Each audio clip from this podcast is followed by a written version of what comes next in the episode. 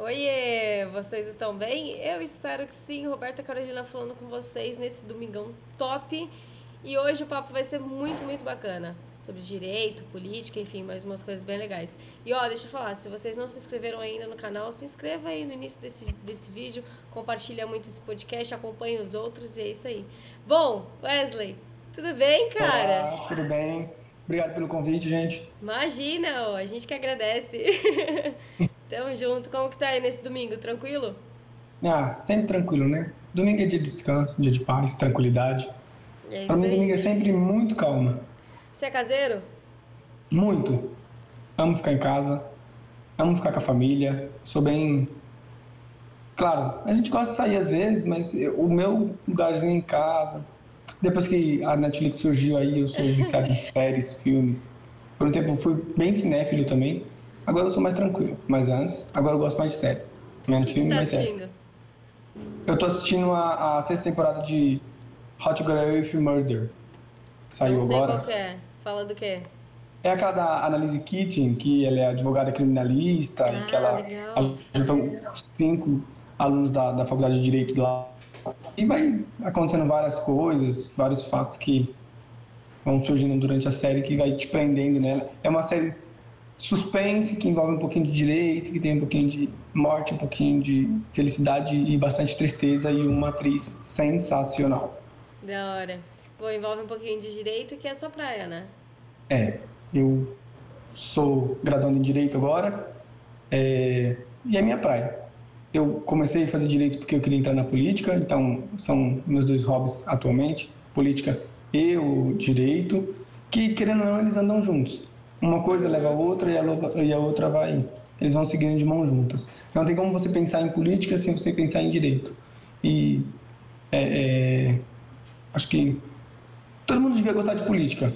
Sim. E eu sou do time que acredita que o direito deveria ser ensinado na escola, principalmente os direitos básicos, como a moradia, educação, saúde, esses direitos que são primordiais para conviver em sociedade, deveria ser ensinado desde do jardim de infância, para que quando nós chegássemos à idade que estamos agora, né, a idade adulta, pudéssemos exercer melhor os nossos direitos, porque muitas pessoas não sabem que ficar recebendo SMS de cobrança e ligação da Vivo para oferecer coisas é inoportuno e gera algum dano que precisa ser ressarcido na justiça. Então tem direitos que as pessoas não sabem que elas poderiam requerer na justiça, só que muitas vezes elas acham que é burocrático, elas acham que demoram anos e de fato não é assim. Há processos que sim, demoram 10, 15 anos, mas é processo que envolve milhões de reais, de pessoas poderosas. Agora, um processo, por exemplo, para pleitear, quer ver um processo legal que dá para muitas pessoas entrarem, mas que elas não sabem? Você vai lá e compra seu imóvel na planta. Aí a pessoa tem um prazo de 24 meses para entregar, com uma tolerância de 180 dias. Então tem 24 meses mais 180 dias de tolerância. Atrasou esse período, a construtora é obrigada a te ressarcir pelos danos que ela te causou. Então, tem muitas construtoras que demoram 4 ou 5 anos para entregar um imóvel, quando o correto seriam até 3 anos, 3 anos e meio com a tolerância. Depois ela tem que te ressarcir. E a galera não sabe. Então, pega a chave lá, fica frustrada, porque passou dos planos, das expectativas, e daí elas acabam negligenciando os seus próprios direitos. Por isso que eu sou do time que deveria... E, igualmente, a política. Política também deveria ser ensinada na escola, não com uma carga de negatividade, como nós vemos a política hoje, porque a política, essencialmente, ela é muito negativa. Quando nós pensamos em política, nós só pensamos em corrupção, mas a política, por exemplo, eu só fui ver política, só fui ver alguma coisinha ou outra no ensino médio. Fora o ensino médio, eu não tinha visto política antes. E bem pincelado, né? Então, por exemplo... eu lembro que eu tive uma professora, se ela estiver ouvindo isso, beijinho, Eliane, de Geografia, na 6ª à 8ª série, que eu fiz no Brandão. Ela ensinou um pouquinho, falou um pouquinho sobre Juscelino Kubitschek, sobre Brasília. É isso que eu lembro do ensino médio sobre política, do ensino fundamental sobre política. Aí no ensino médio a gente entende um pouquinho a formação da estrutura do Poder Judiciário, do Poder Legislativo, do Poder Executivo, mas que também é muito pincelado e que eu tenho certeza que a esmagadora maioria das pessoas, elas não sabem como que funciona o sistema brasileiro atualmente. Não entende porque o presidente é subordinado aos deputados e vice-versa. Então é uma questão que deveria ter sido trabalhada e que deveria estar no plano de ensino das escolas públicas para que no futuro nós não crescêssemos pessoas com deficiência nessas áreas. Vendo essa deficiência que eu tinha e o entusiasmo que eu tinha com a política, eu fui fazer direito. Algumas pessoas me influenciaram muito positivamente e eu estou aí agora nessa área, que é muito gostosa e que eu indico todo mundo fazer. Mesmo que não queira ser atuante, é uma área que você vai aprender sociologia, filosofia de monte, vai aprender um pouquinho de direito, porque o direito é muito amplo, então você não aprende tudo. Por isso que muitas pessoas não conseguem passar na OAB, porque a OAB ela cobra algo que você não aprende nos 5 anos de graduação. É mesmo? É, sim. A prova, ela como qualquer prova, se você for pegar uma prova de escola, qualquer outra prova, ela não mede o seu conhecimento, né? Ela mede o quão você está atento a uma questão, o quão você tem habilidade para interpretação, o quanto você tem outras habilidades, menos o conteúdo em si. O conteúdo em si nunca é cobrado, até mesmo nas escolas. Porque se você aprende que a cor azul ela é azul, não adianta você perguntar qual é o contrário da cor verde, sendo que ela é amarela. Então, é isso que acontece, no meu ver, para muitas das provas que você vai fazer, por isso que provas de concurso são tão difíceis, que elas não cobram essencialmente o conteúdo que deveria cobrar, elas têm lá suas peculiaridades, as suas pegadinhas, que no final das contas você fala, poxa, como que eu errei isso? A prova da OAB não é diferente, a prova da OAB ela pergunta coisas das quais você nunca nem viu, nunca nem ouviu falar, por exemplo. Então, você aprende um pouquinho de... Voltando, né? Você aprende um pouquinho de direito, mas tem um arcabouço legal, assim, a faculdade de direito, e que todos nós deveríamos saber para, pelo menos, pleitear os nossos direitos, como eu já havia comentado. Sim, é isso mesmo. Eu gravei um podcast com o Paulo Henrique, que é conselheiro tutelar daqui de Barueri, está no seu 2º mandato, e ele também é formado em Direito, e no podcast a gente conversa exatamente sobre isso, que eu falo para ele, falo, eu acho que deveria ter sim um cursinho, já que não foi ensinado, não sei, mas deveria ter uma matéria, uma coisa rápida para falar sobre política e também sobre direito, né? As coisas mais simples, porque assim, a população não sabe, não tem noção de absolutamente nada, né? Então o simples, o básico ali, a pincelada, sabe? Deveria ter sim, de fato. Eu acho isso muito importante. Educação financeira a gente também não tem nas escolas, isso é um absurdo, sabe? Sobre empreendedorismo, essas coisas que são atuais, mas que também já vem aí de um bom tempo, né? Que se faz necessário hoje em dia. E cara, isso é muito, muito importante, de verdade, real mesmo. Sim. Tem um projeto de lei que o Bolsonaro está encabeçando que, para os juristas, não é bacana, porque ele quer criar um terceiro curso que acho que é técnico na ciência jurídica, algo assim, técnico em ciência jurídica, acho que é isso. Que é para a galera do judiciário, isso.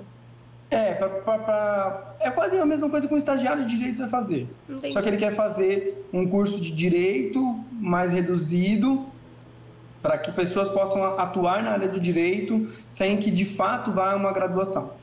Aí tem né, 2 pontos, um positivo e um negativo. O negativo é porque assim, a área do direito já está muito saturada e possa ser que a criação desse curso seja totalmente... inócuo, indispensável para a própria área do direito, porque você tem o estudante de direito que já está na graduação e que vai ter uma capacidade de entender o direito melhor do que quem for fazer esse técnico, esse tecnológico. Só que, por outro lado, se você for ver, você vai estar dissipando conhecimento, né? Você vai estar expandindo melhor o que fica fechado para uma pequena sociedade. Então, só quem sabe de direito atualmente é quem vai para a faculdade de fato de direito, e enquanto as outras pessoas são totalmente negligenciadas com os seus direitos. Tem até pessoas que, por exemplo, me procuram para alguns casos que não tem como fazer, não tem direito àquela pessoa, mas ela acha que ela tem direito. E tem outras pessoas que, quando você vai ver, ela já perdeu o direito, porque no direito a gente tem, tudo tem prazo. Então, para você entrar com uma demanda judicial, você tem prazo. Então, a gente trabalha com chamado prescrição e decadência, que são dois tipos de prazo processual, que se você não respeitar e você ingressar com uma ação, a outra parte suscitar esse ponto da prescrição e da decadência, você perde o direito da pessoa, a pessoa não perde o direito. Então, acho que esses pontos precisariam ser ditos. Então, por exemplo, numa ação de cobrança, então, por exemplo, eu devo para você, eu devo 5 mil para você. Você tem 5 anos para me cobrar na justiça, porque senão depois o direito prescreve. E não que eu não vá te dever mais. Não, não é que eu não vá te dever mais os 5 mil. Vai passar 10 anos, eu vou continuar te devendo 5 mil. Só que depois do 5º ano, você perde o direito de ingressar na justiça para me cobrar. E se você perde o direito de entrar na justiça, eu vou te pagar? Provavelmente não, porque você não vai ter uma... E aí tem um adendo, né? Tem pessoas que falam assim, se não me pagar, eu vou entrar na casa dela e vou quebrar tudo e tal. Só que o direito, ele proíbe a autotutela. A autotutela é você... a lei de Italião, sabe? Olho por olho, dente por dente. Uhum. O direito brasileiro, ele proíbe isso, que é a chamada autotutela. Então esse negócio não pode, você não pode entrar na casa só porque você... Eu te devo 5 mil, você não pode entrar na minha casa e roubar minha televisão. Porque daí vai ser roubo. Se você entrar e quebrar tudo, vai ser considerado vandalismo. Sim. Então, são essas peculiaridades que precisam ser tratadas e precisam ser sanadas lá na fonte. Ou seja, ensino fundamental. Sim, com esse curso de tecnologia... Esse curso... A parte do direito vai... Provavelmente, o direito ele tem uma entidade classe, que é a OAB, muito forte, né? E a entidade classe da OAB ele é muito atuante. Então, possa ser que através de algumas medidas judiciais, lá o presidente da OAB e tal, a entidade classe, vai conseguir derrubar esse curso para não seguir. Mas, se seguir vai ser legal e vai ser ruim pelos pontos que a gente já comentou. Mas talvez seja mais legal do que ruim, né? Então, talvez seja mais legal do que ruim. Aí tem que se pesar, né? Sim, sim. Se pesar. Tem que ver. Fala para mim um pouquinho sobre política. Você falou que saiu da escola, você entrou no curso mesmo de direito, foi querer fazer faculdade exatamente para entrar na política. Por quê? Porque tudo é política, eu sei, mas outro porquê, diz aí. Porque se você tá conversando, se a gente conversa com uma pessoa na vida, é tudo política, como você comentou. Só que, além disso, eu acho a política uma profissão muito bonita. E, assim, apesar dos apesares, apesar de a pessoa falar assim, corrupção, mas se você for pensar, a sociedade brasileira é formada de um povo muito corrupto, porque há a ideia de que nós fomos colonizados, mas nós não fomos, nós fomos invadidos, porque já tinha um povo aqui. Então, desde aquela época, com os pensamentos europeus e tal, a sociedade brasileira foi se tornando uma sociedade corrupta, ao passo que, por exemplo, você acha dinheiro na rua e você não devolve para a delegacia, salvo raras exceções. Então, nós somos corruptos, ao passo também que algumas pessoas, elas, por exemplo, colocam um imã no leitor da Enel, por exemplo, para que consuma menos energia. Então, somos um povo corrupto. Então, tirando a corrupção que... De longe é ridícula, a política é muito, muito legal, porque você faz o Brasil, você vai fazer o país. Pensa o seguinte, aqui em Barueri, vamos falar da nossa cidade, em Barueri nós temos um prefeito que está aqui desde 89. Isso não é democracia, e isso é quase uma monarquia. O Furlan em Barueri, o cara é um monarca. Porque o cara passa 8 anos, sai, passa 8 anos, sai, e ele ficava revezando com o Gil, até que o Gil agora ele está inelegível, então ele vai ficar alguns anos aí, 8 anos, sem poder se candidatar novamente. Mas provavelmente vai tentar voltar depois. Então, provavelmente vai tentar. Então, você tem uma noção do quanto isso é absurdo, o Furlan ganhou com 89% dos votos surreal. Então, tirando toda essa coisa... O político, ele vai fazer com que a cidade melhore, a cidade prospere, as pessoas... Eu sou, como eu já comentei, eu sou esquerda, eu sou petista, pessoalista, eu gosto desses partidos porque eles em si têm uma ideia, diferentemente da direita, de uma questão de dar mão, de solidariedade, de você poder ajudar o outro, de você poder retribuir algumas coisas que essas pessoas menos favorecidas não poderão ter. Então, eu quis entrar na política, e um dia eu chego lá, para poder mesmo conseguir fazer essa questão assistencialista, que, em que pese lá no governo petista a gente tenha tentado, ainda tenha sido muito frustrado, porque a gente ainda tem um alto índice de pobreza, sendo que o país ele é rico e nós favorecemos muito com os nossos produtos internos o exterior. Então, o Ciro Gomes, não sei se vocês conseguiram ver, mas o Ciro Gomes fez um comentário esses dias, o Ciro Gomes é o ex-presidenciável da última eleição, ele fez um comentário seguinte: nós, sobre a alta do petróleo, nós produzimos o nosso petróleo. Aí nós pegamos todo o nosso petróleo, exportamos o petróleo e, em contrapartida, nós compramos os insumos produzidos. Então, nós compramos o plástico, nós compramos a cadeira, nós compramos... Então, do que foi da nossa matéria-prima, nós jogamos para outro país que fez a matéria-prima e a gente compra. Então, qual é a lógica desse sentido? Não tem muita lógica. Então, para mim, a política é isso. A política é você conseguir organizar o Estado de uma forma com que todos possam ter a mesma condição, todos possam partir do mesmo princípio. A política é isso. A política, para mim, é linda. É difícil você expressar com palavras assim, o que é, mas para mim é muito legal. Tem um papel, uma função que de fato é bonita, né? Isso. Só e ela é exercida, mas assim, é bonita. Isso. Além disso, tipo, ela também influencia muito a outra pessoa e tudo mais. Por exemplo, vamos pegar as polarizações que nós estamos vivendo, os bolsonaristas e os lulistas. O Bolsonaro influenciou muitas pessoas, em contrapartida o Lula também influenciou outras muitas pessoas, e em que pese um deles, para mim, sejam pensamentos péssimos, sujos e baixos, ainda influencia.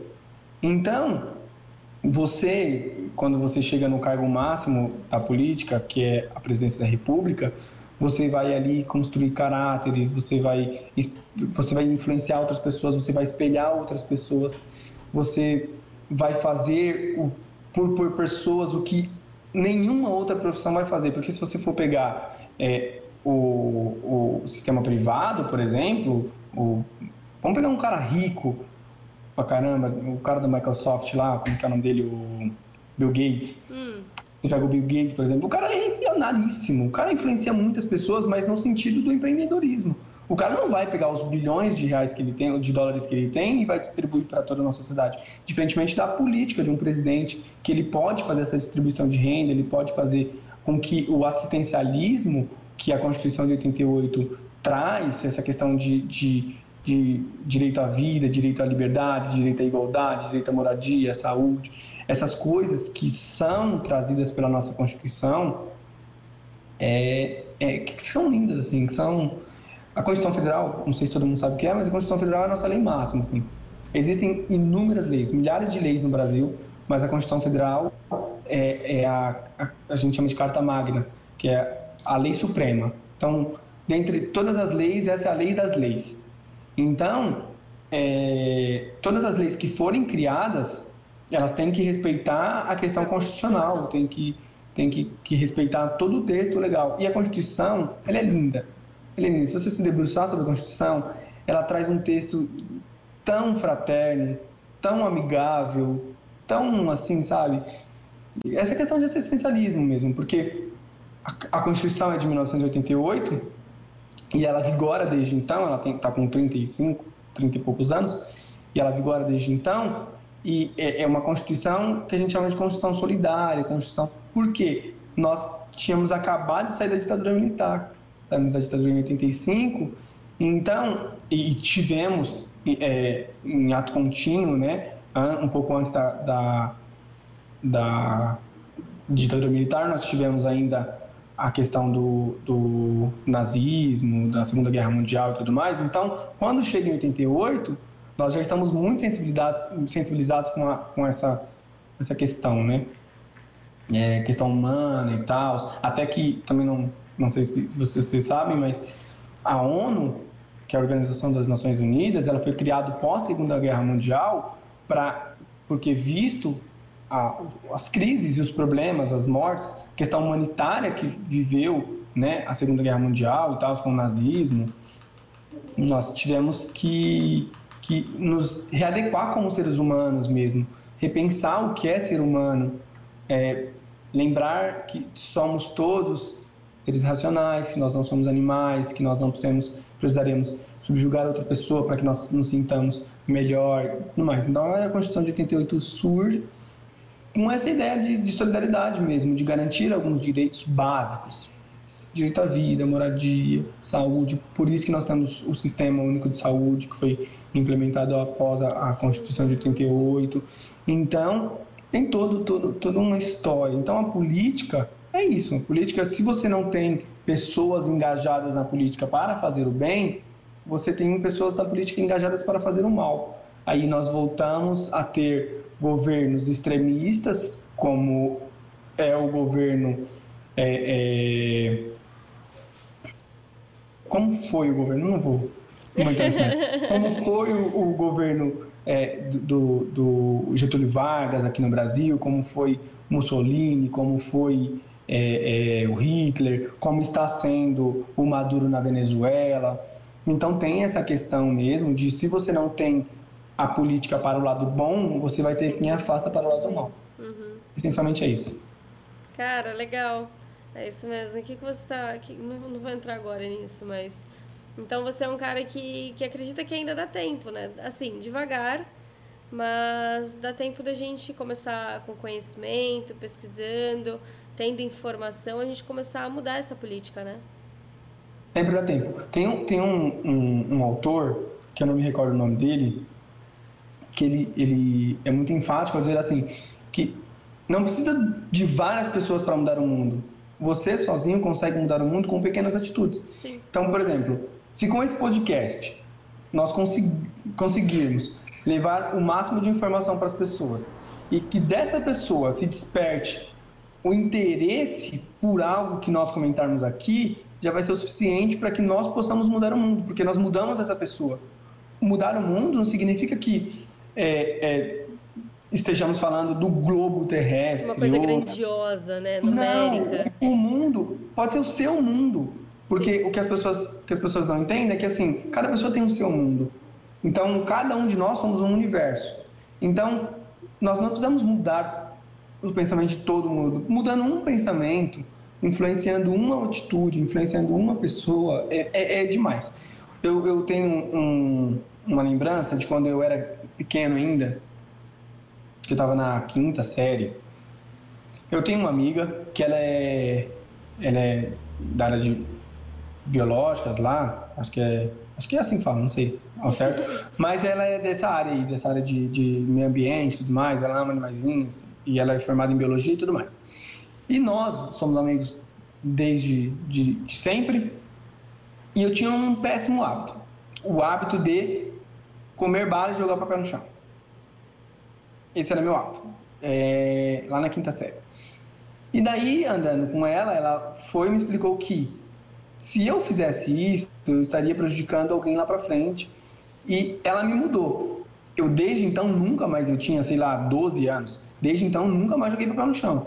Porque eu entendi que se eu jogar papel no chão, eu vou estar fazendo mal, seja com enchente, seja com a vida animal, seja que eu não vou conseguir reaproveitar a água que é tratada e reutilizada. Então, da sua atitude geram inúmeras consequências. Então, ela conseguiu me mudar nesse aspecto. Então, se nós conseguirmos mudar um pensamento que seja ruim, obviamente, por vez, nós conseguimos fazer muita coisa, muita coisa. Então, assim, nunca é tarde. Sim. Nunca é tarde, porque se nós formos pensar, a democracia brasileira, ela é tão jovem. Se você for fazer um comparado com os Estados Unidos, por exemplo, que tem uma Constituição desde que o país é país, desde que os estados, que eram pequenas províncias, pequenos estados mesmo, se juntaram e decidiram criar os Estados Unidos da América, Eles fundaram a Constituição e desde então eles estão com a mesma Constituição e eles sim têm uma democracia forte, uma democracia firme. Nós podemos entender que a nossa democracia é muito jovem. A democracia brasileira, além de jovem, ela é muito fragilizada. Porque é sempre que a democracia firma, nós temos um golpe. Então, lá na década de 40, por exemplo, nós tivemos um presidente chamado Getúlio Vargas. Getúlio Vargas foi um cara fascinante, no meu ver. Só que ele foi um ditador. E se nós formos pegar o Getúlio Vargas lá, ele era gaúcho e tudo mais, se juntou com os militares. Na época, quem tinha ganhado a presidência do Brasil foi... Nós já tínhamos um sistema presidencialista e quem ganhou a presidência do Brasil foi, salvo o melhor juízo, Júlio Prestes. E o cara chegou e falou assim, não, Júlio Prestes não vai assumir, quem vai assumir sou eu, junto com os militares. E o Getúlio Vargas assumiu. Meio que democraticamente, não foi democraticamente, mas beleza. Assumiu lá, só que o Getúlio Vargas, ele passa 15 anos no poder. Então, o cara passa de 40... de 30, quer dizer, eu falei errado, de 30 até 45 no poder. Ou de, eu tô confundindo as datas aqui, gente, mas é de 40, ela vai cacetada. Você passa 15 anos no poder. Ele passa 15 anos no poder. Então, Getúlio Vargas foi o cara que criou, por exemplo, a CLT. Então, o cara é o pai. Foi um déspota, foi. Mas ele foi um déspota também, porque como hoje em dia, olha só que legal, eu falo que tudo é questão de influências e tudo mais, e tudo tende a ser repetido. Se nós formos pegar o governo do Vargas, ele foi fortemente influenciado por Hitler, que estava na Alemanha. Fortemente influenciado, tá? É mesmo?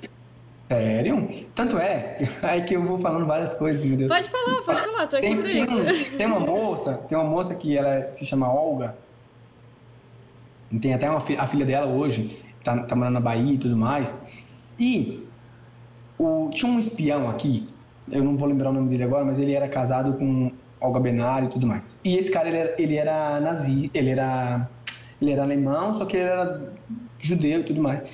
E ele estava sendo protegido por essa mulher, Olga. E essa mulher, ela tipo, eu sou... Pensa num filme do CSI, assim, pensa numa mulher bem espiã, bem coisa assim, cambalhota e tudo mais. Pensa numa mulher espiã, ela era isso. E ela foi casada com esse cara. Esse cara buscou refúgio no Brasil porque Olga era brasileira. E o que Getúlio Vargas fez? Entregou os dois para o Hitler matar no campo de concentração. Aí a condição foi o seguinte, eu vou deixar... A Olga estava grávida na época, então os dois morrem, mas você me manda a filhinha de volta, e a filhinha é ela tem até uma posição na cadeira de letras, ela é do Nordeste ali, eu não vou me recordar se ela é da Bahia, enfim, ela está ali no Nordeste, está viva ainda, a filha da Olga. Em suma, o Getúlio Vargas, ele tinha essa questão de estar afiliado com esses países ditatoriais. E nós vivíamos num mundo ditatorial, porque nós tínhamos lá o Stalin, nós tínhamos a figura do Hitler, nós tínhamos o presidente o ditador do Japão, e nós tínhamos o Getúlio Vargas no Brasil. Então, tudo é uma questão de influência, tá? Então, hoje em dia... Vamos pensar nas eleições de 2018, quando Bolsonaro ganhou. Nós tínhamos fortemente influência do genocida lá do Donald Trump.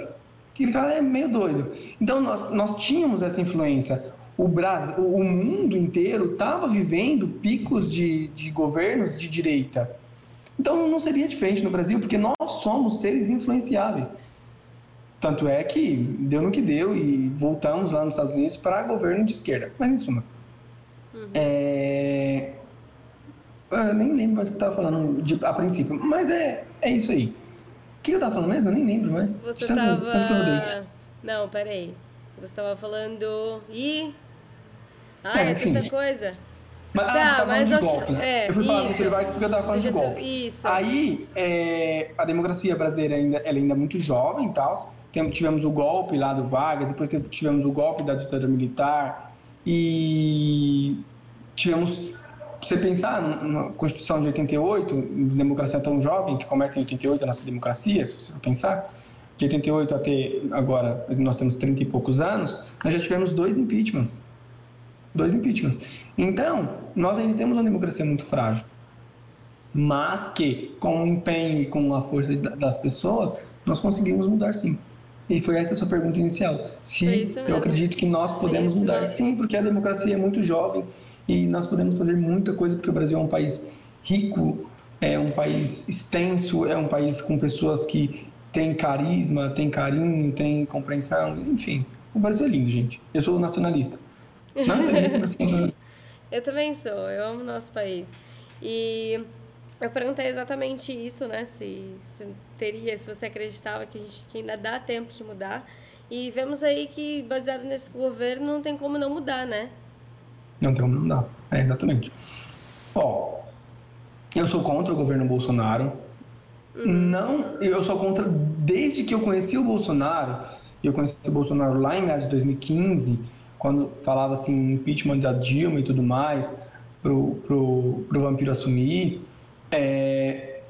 Eu já ouvia falar da figura do Bolsonaro como um cara totalmente extremista, como um cara que pregava o ódio, que pregava o genocídio, que pregava o racismo, o machismo, que pregava todas essas coisas que não fazem bem para uma população. E o cara que encabeça isso, para mim, não deveria ter chegado no posto que ele chegou. Tanto é que o cara sim, gente, o cara é influenciável, o cara ele tem 2 anos de mandato e ele não firma um posicionamento.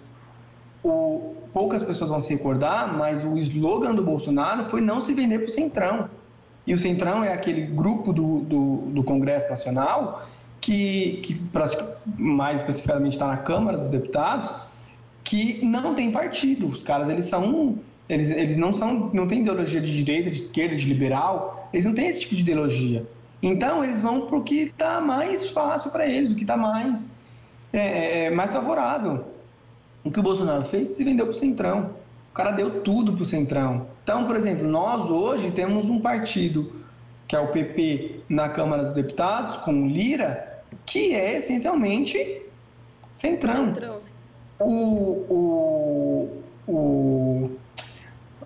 Ministro da Casa Civil, como que é o nome dele? Onyx. Ele saiu agora, ele foi para uma secretaria, e quem assumiu? Um cara do Centrão. Então, o Bolsonaro, ele é um cara essencialmente sem palavra. Eu acho que é isso. O Bolsonaro não tem palavra, ele não firma um pensamento dele. Ele não consegue manter um mesmo argumento do início ao fim, porque ele é super influenciável. Qualquer pessoa vai conseguir influenciar ele negativamente ou positivamente, tudo mais. Então, como ele não tem um pulso firme para fazer uma gestão, ele vai se vendendo. Ele vai se vendendo. Então, assim, eu sou contra o governo atual e, para mim, o Bolsonaro ele não tem capacidade. E ele está fazendo isso, no meu ver, tá, gente? Ele se vendeu ao Centrão e tudo mais para proteger as falcatruas do filho 2 lá. Filho 1, sei lá, como eles chamam. Flávio. Então, ele está fazendo isso para a proteção dos filhos dele. Então, assim, é um governo totalmente tendencioso, um governo que visa sempre a maioria. E, gente, eu não sou contra, por exemplo, o empresariado brasileiro, eu não sou contra. Eu já empreendi também, eu empreendo, na verdade, minha esposa empreende. Só que, assim, nós temos que... nós não podemos favorecer essa classe. Porque, em que pese elas são importantes para a sociedade, elas são as classes que nem diria o Marx, é uma classe que não valoriza o trabalhador. Porque o trabalhador é ele que tudo produz, entendeu? Nas falas de Marx. Então, esse governo está favorecendo só os que estão perto e os que vão dar algum retorno para eles. Então, ele se filiou ao Centrão para não cair. Então, não é um governo que está gerenciando crise, que está administrando... Não, é um governo que está sendo tendencioso e só agindo para si próprio. Porque eu queria, na época que o Bolsonaro ganhou, chorei de raiva, e chorei mesmo, juro para vocês, chorei. É mesmo? Chorei de lágrima, assim, porque Eu queria pagar a minha língua, que eu queria que ele fosse um bom presidente para o Brasil, mas ele não é. E temos aí 2 anos de governo que nada foi feito, porque ele assumiu dizendo que não se venderia para o Centrão, se vendeu. Assumiu dizendo que teria reforma tributária, não teve. Assumiu dizendo que teria reforma administrativa, não teve. Então, de tudo que o cara faz, nada ele consegue manter a palavra dele. Então, em 2 anos, o que ele era para ter feito no primeiro ano, ele não conseguiu fazer. Agora se vira do Centrão, agora sai alguma coisa. É a Câmara dos Deputados, é o pessoal que está tudo contra ele, ele não consegue fazer nada, né? Sim. E como que funciona isso? Acho que é legal explicar. Isso, por favor. Nós temos um sistema presidencialista, então nós temos o presidente, tudo mais, diferente, por exemplo, da Europa, lá da Inglaterra, que é um sistema monárquico, que tem a rainha e tudo mais. A rainha vai fazer a parte do exterior e nós temos o ministro que vai fazer a relação interior da organização. Aqui no Brasil, não. Aqui no Brasil nós temos o presidente como o cara que vai representar ao Brasil no exterior e que vai administrar as coisas aqui dentro, beleza. Esse sistema é chamado sistema presidencialista. O Brasil, ele adotou a tripartição de Barão de Montesquieu. Barão de Montesquieu, ele criou, de fato, a tripartição de poderes. E a tripartição de poderes é o poder judiciário, que é o poder que vai julgar as leis, que é criada pelo Poder Legislativo. O Legislativo, ele é formado por um sistema chamado sistema bicameral, que nós temos dentro do sistema bicameral a Câmara dos Deputados e o Senado Federal. Então, por exemplo, tem leis que podem ser passadas só pela Câmara ou leis que são só ratificadas pelo Senado, e tem leis que precisa passar pelas duas casas, que é o sistema bicameral. Então, nós temos lá, essencialmente, que para fazer uma lei tem que passar lá pelas duas casas, que é a Câmara e o Senado. Então, beleza. Então, nós temos o Judiciário, que julga as leis, o Legislativo, que vai criar as leis, e o Executivo, que executa as leis. O presidente está no Executivo. Se nós falarmos de STF, o STF está no sistema judiciário. E no Poder Legislativo nós temos as duas casas, que é a Câmara dos Deputados e o Senado Federal. Então, poucas pessoas vão saber como funciona essa estrutura. Mas, por exemplo, o Bolsonaro, para ele fazer uma lei, e para que essa lei seja aprovada, ele manda para o Poder Legislativo, e o Poder Legislativo tem que ratificar, tem que confirmar que aquela lei vai entrar em vigor, porque se ele não fizer, nada está feito. E o contrário também. Então, por exemplo, o Legislativo faz uma lei, manda para o Executivo, que o Executivo também vai ratificar essa lei. Então, o presidente tem que assinar a lei, veta, volta. Então, é bem complexo a situação. O único poder que está lá, que não está envolvido, é o Poder Judiciário, que o Judiciário vai julgar. Então, um caso bem recente para a gente entender como que funciona essa questão que é burocrática, temos o caso do deputado, né, o Daniel Silveira. Uhum. O Daniel, ele fez aquelas palavras de ódio dele lá e tal, destilou tudo que ele tinha que destilar. O STF, os deputados... Todo parlamentar, a gente chama de parlamentar, quem está tanto no Senado quanto na Câmara dos Deputados. Todo parlamentar, ele tem a questão do foro privilegiado. O foro privilegiado diz que todo parlamentar só pode ser julgado pelo STF, porque o STF é o Supremo Tribunal Federal, que é a nossa corte máxima. Nós temos a primeira instância, a segunda instância e a terceira instância. Tá? A terceira instância está lá o STF. Então, nós temos os tribunais, aí depois nós temos o Tribunal de Justiça de São Paulo, o Superior Tribunal de Justiça e daí o STF. Então, é uma escala bem longa, assim, que não cabe ao caso, mas nós temos o foro privilegiado dos parlamentares. Aí, beleza. Esse foro privilegiado diz que ele só podia ser julgado pelo próprio STF, o que de fato ocorreu. Só que como ele é parlamentar, para que ele fosse preso, precisava da Câmara a qual ele fazia parte, então a Câmara dos Deputados, ratificar a prisão, o que foi feito e o que foi ratificado, por isso que ele está preso. Porque se não fosse, se a Câmara falasse assim, não, ele não vai ser preso, ele não seria preso. Ele estaria livre, em que pese o STF tenha julgado ele como preso. Então tem essa questão. O Barão de Montesquieu, quando ele criou a repartição de poderes, ele falou assim, ó, os poderes da República, eles serão independentes e harmônicos entre si. Então, um não pode invadir a esfera do outro. Então, por exemplo, o Poder Legislativo, ele não pode mandar no Poder Judiciário e vice-versa. Porque eles são independentes e eles são harmônicos, porque eles têm que agir em harmonia um com o outro, eles têm que ser parceiro um do outro, sem que um tente atropelar o outro, que é, por exemplo, o que o Bolsonaro tenta fazer com o Poder Judiciário, ao tentar descaracterizar o poder que o STF tem. Porque o STF ele tem o poder de Suprema Corte do país e a decisão que ele dá é a última decisão. Então, o martelo? São eles que batem o martelo, é isso? Então, eles que batem o martelo. Então, por exemplo, o Bolsonaro, em todo momento, ele quis desconfigurar o poderio que o STF tem. E o que o Daniel Silveira fez é um atentado direto à democracia. Porque porque nós temos a repartição de poderes, abarcada lá na Constituição Federal.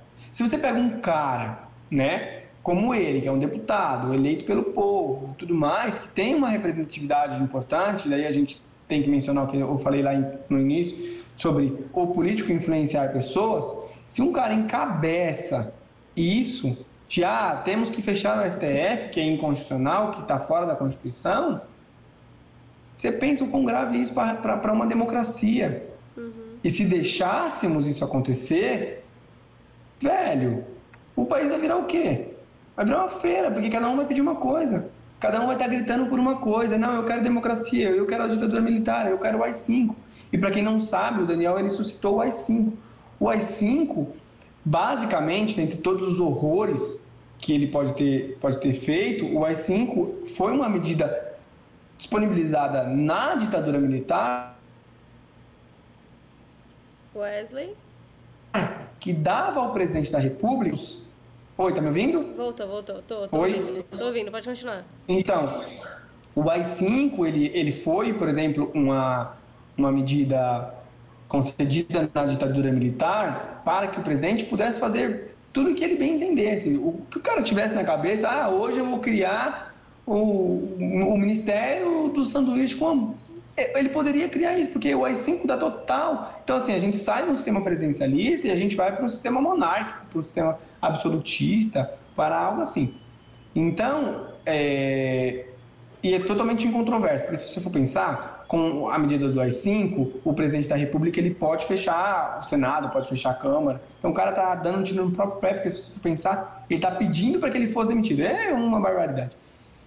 Então, é isso que surge do governo Bolsonaro. Pessoas que estão a todo momento dispostas a barrarem essa questão da democracia, barrar essa questão da liberdade...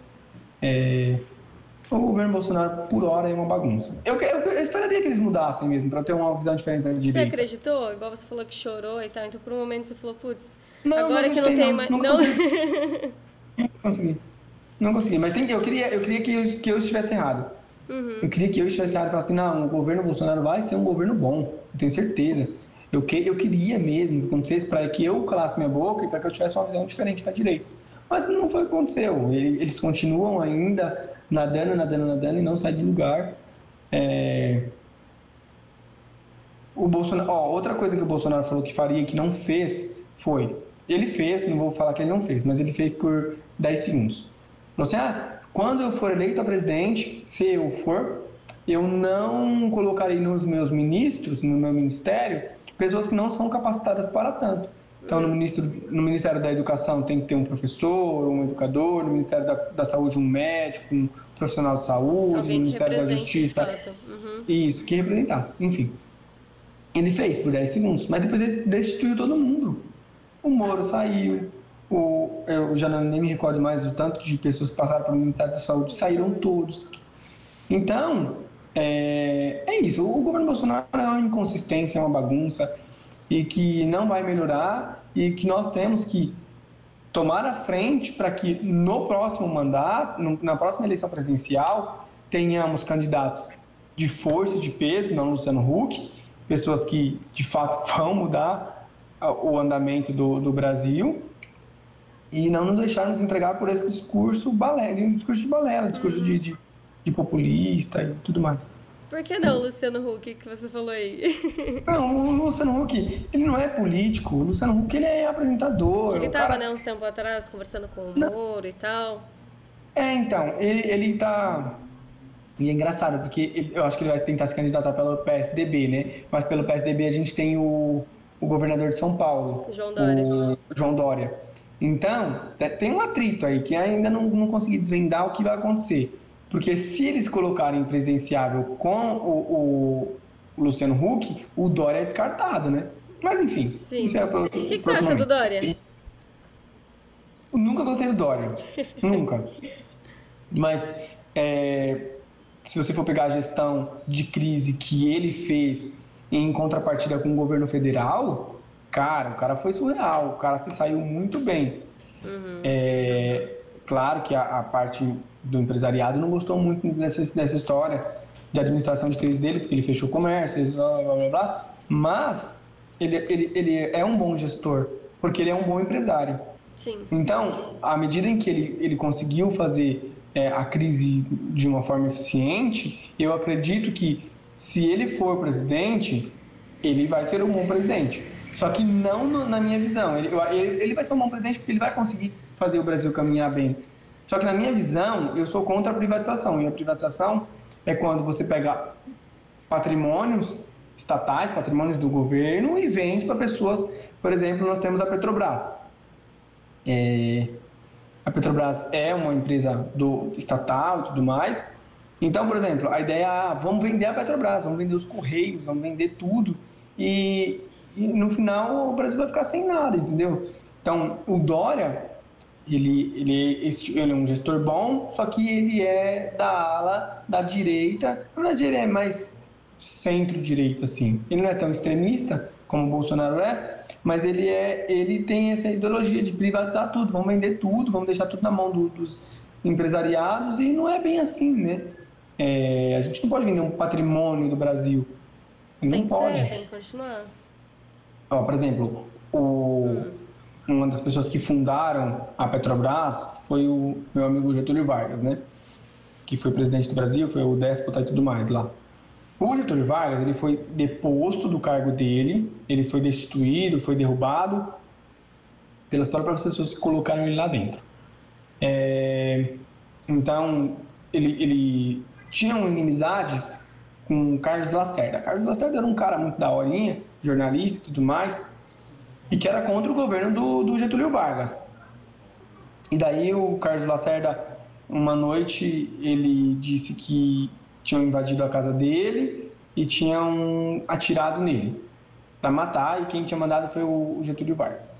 Eles eram inimigos, tanto é que o Carlos Lacerda, ele não vinculava nada de bem que o governo federal fazia, que o presidente fazia, só coisas más. Aí, em contrapartida, o Getúlio Vargas, ele criou a própria rádio dele para divulgar as coisas boas que ele fazia lá, e etc. Uhum. E daí o cara levou um tiro no pé. Claro que não dava para matar, então provavelmente tem alguma coisa armada aí, que fez com que o Getúlio Vargas fosse deposto, mas depois Getúlio Vargas volta à presidência, democraticamente eleito, não mais como um déspota, só que ele não assume. Aí a gente tem a história real que aconteceu e nós temos a teoria da conspiração. A real história foi que algumas pessoas não queriam que o Getúlio Vargas assumisse democraticamente, etc., porque ele foi eleito de fato pelo povo, mesmo depois de ter passado 15 anos no poder como um déspota, como um ditador. Ele volta democraticamente, o povo elege ele e não deixam ele assumir. Por não deixar ele assumir, ele vai lá, pega a arma com a mão esquerda, pá, se mata e fala que ele sai da vida para entrar na história. A teoria da conspiração, que daí não tem como você, né, acreditar aí, que eu, no fundo, acredito. O Getúlio Vargas, ele era um cara supernacionalista. Supernacionalista. Então, ele não queria abrir mão da Petrobras por uma empresa privada. Não vou abrir mão, é do Brasil. O que é do Brasil, eu não renuncio, não abro mão. A teoria da conspiração, e tem um, para quem tiver interesse, depois joga lá no YouTube, uma mulher que se diz amante do Getúlio Vargas, que não sei o quê. A teoria da conspiração é a seguinte: a CIA, lá dos Estados Unidos, a CIA, foi no quadro de Getúlio Vargas, obrigou ele a escrever aquela carta e no final matou ele. Porque ele não queria ceder a vaga dele na presidência e também não queria vender a Petrobras. Enfim, tem essa teoria da conspiração aí que foi os Estados Unidos que se envolveu e acabou matando Getúlio Vargas. O que é esquisito é o seguinte: o Getúlio Vargas, com a mão esquerda, pegou a arma e deu um tiro no coração. Todo mundo sabe que, por exemplo, se você atirar, e dependendo da força da arma, como ele estava com uma posição muito estranha, o punho dele poderia ter quebrado, mas não quebrou. Então ele pegou com a mão esquerda. Por que ele não atirou na cabeça? Ele queria atirar com a mão esquerda, na boca, na cabeça? Não, ele atirou no peito. Por que ele não pegou com a mão direita e atirou no peito? Sendo que é mais fácil, né? Porque pega a mão esquerda e coloca no peito, pra você ver. É muito complexo de você conseguir. Então tem essas questões. Quando ocorre alguns fatos que não podem ser divulgados pela mídia, fica num cofre lá, sigiloso, que só pode ser aberto depois de 30 anos. Então a morte do Getúlio Vargas ficou nesse cofre por 30 anos. Depois dos 30 anos, eles não revelaram a autópsia do Vargas. O que aconteceu? Ficou em segredo e está em segredo até hoje. Caramba. Então ninguém sabe de fato o que aconteceu e tudo mais. Mas isso é teoria da conspiração, tá? Isso não... A gente não pode afirmar. Mas no fundo você falou que acredita um pouquinho, né? Dá pra acreditar, sabe por quê? Porque o cara era muito nacionalista. Tinha gente pressionando pra todo lado pra ele abrir mão da Petrobras. E tinha a pessoa que tava pressionando ele pra que ele não tomasse posse quando democraticamente eleito. Sim. Então, e tem o áudio dessa moça, uma senhorinha que só foi dizer tudo na véspera da morte, depois tá no YouTube aí, tem acho que 40 minutos de áudio dela conversando, falando. Ela explica que na noite ela estava no quarto com o Getúlio Vargas e tudo mais, quando invadiram o quarto e ele jogou ela da janela e tal, que ela caiu nos arbustos, e daí ela ouviu que atiraram nele lá e ela ficou escondidinha nos arbustos, que ela era uma das amantes dele. E ela fala que de fato foi um pessoal que entrou e ele foi assassinado. Podemos acreditar? Não podemos, porque não há prova cabal. Sim. Mas a gente vai ficar com... Por quê? Por que não liberaram ainda as questões da morte dele e tudo mais? Enfim, exatamente. Getúlio Vargas é um cara que ele me intriga bastante. Exatamente. Uou, show, hein? Eu falo muito, eu falei que eu falava muito. Nossa, não, mas eu gosto muito, gosto de aprender, acho muito importante. Estou aprendendo bastante. Vamos falar um pouquinho agora de direito? Vamos falar de direito. Que especificamente? Porque o direito é um ramo tão grande. Cara... vamos falar ainda um pouquinho ligado com política. Aí a população, um exemplo, quer fazer um ofício, quer reclamar, quer fazer alguma coisa. Como que a pessoa pode fazer? Como que o munícipe pode resolver isso? Está com algum tipo de problema? Para quem que ele recorre? Como que faz? Não sei se ficou muito ampla a pergunta, mas acho que... Eu entendi. Existe um instituto no direito, se chama ação popular. Aí a ação popular, por exemplo, você está insatisfeito e tudo mais, pode ser proposto pelo próprio, ou vai procurar lá um advogado e tudo mais, vários munícipes se juntam e entram com uma ação popular para pleitear o que ele acha de direito. Então, há medidas para que pessoas... Só que a ação popular demora anos para ser julgada. Anos e tudo mais. Eu acho que mais importante do que você tentar entrar com a medida judicial para poder mudar algo, mudar a política e tudo mais, e nós temos outras medidas, mas a ação popular é a mais conhecida e a mais eficaz, nós temos que nos integralizar na política para poder aí cobrar, aí poder fazer uma gestão, aí poder pedir um impeachment, aí poder, do que você tentar entrar com a medida judicial, porque a medida judicial é algo... Tem que tomar cuidado com o que eu vou falar. Não é, é momentâneo, é isso. A palavra é momentânea. A decisão judicial vai ser algo momentânea. E o que nós precisamos é algo que eternalize, né? Uma coisa que perdure por um longo período. Então, nós não podemos ficar suscetíveis apenas a questões que são rasas, que são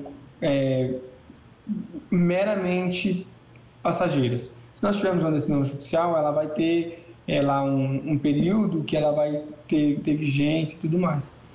Só que não vai ser efetivo para mudar o pensamento do Brasil, mudar o não, que não. é... Talvez a pergunta foi um pouquinho mais simples, digamos, tipo assim... tem como o... Vamos lá, deixa eu tentar raciocinar aqui a pergunta. Um município comum... É isso mesmo. Um município comum sem ter um advogado, nem nada. O que ele pode fazer? Ele está com um problema na rua dele, ele quer falar sobre alguma coisa... ele tem que fazer um ofício, tem que levar na Câmara, o município comum tem que falar com ou tem que procurar de fato um advogado para representar, porque acontece muito isso, tipo, da pessoa querer reclamar, querer falar alguma coisa, mas não ter dinheiro, não ter até mesmo um amigo, advogado, um conhecido para ir ter esse direcionamento, entendeu? Do que deve fazer de fato. Entendi. Antes, quero falar um negócio. Vou voltar à Constituição. A Constituição de 88, ela garante o acesso à justiça para todos, todas, tá? Então, independentemente de você ter ou não ter dinheiro, nós temos a convênio lá com a OAB, que tem... Você pode procurar justiça gratuita, você vai na OAB lá e fala assim, eu quero falar com a Defensoria Pública. Uhum. Então, qualquer problema que você tiver, se você for realmente uma pessoa que não tem condição financeira de contratar um advogado, o Estado te dá esse advogado, porque é o seu direito entrar na justiça e pleitear os seus direitos. Sim, tá? Sim, aqui em Barueri então, tem, né? Não ganha tempo. Isso, então sempre vá, se você não tem dinheiro, vá na Defensoria Pública. Agora, se você tem dinheiro, não faça isso de má fé, porque isso também é corrupção. Procure um advogado e pague, porque... A Defensoria Pública é muito atarefada. Tem muitos casos e às vezes ela não consegue dar de conta de tudo. Sim, então, tem até a norma, né? Só procure mesmo se você não tiver dinheiro mesmo. Então você pode, através de medida judicial, entrar com uma obrigação contra o município para que ele faça. Ou também, como você mencionou, você pode fazer um ofício. Escreve bonitinho, direcionado à prefeitura... Você pode direcionar para qualquer lugar, direciona para a prefeitura, direciona para o prefeito, direciona para a Câmara dos Vereadores. Secretarias também dá? Dá, direciona para onde você quiser, porque vai chegar em algum lugar. Uhum. Difícil é você ter resposta.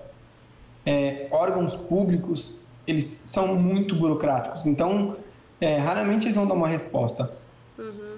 Sabe o que dá certo, por exemplo, para munícipes que têm problema? O ofício é a questão jurídica falando, né? Tem prazo para eles responderem o ofício? Tem. Você dá o prazo no próprio ofício. Então, por exemplo, vamos falar do ofício? Por exemplo, você vai fazer um ofício vai direcionar para o prefeito Rubens Furlan. Aí, para Rubens Furlan, prezado prefeito, eu estou com um problema muito grave aqui na minha rua, abri uma cratera, não passa nenhum carro, preciso... Essa é uma questão de direito de ir e vir, a gente não pode, isso está causando... Enfim, fez lá. Você vai colocar assim,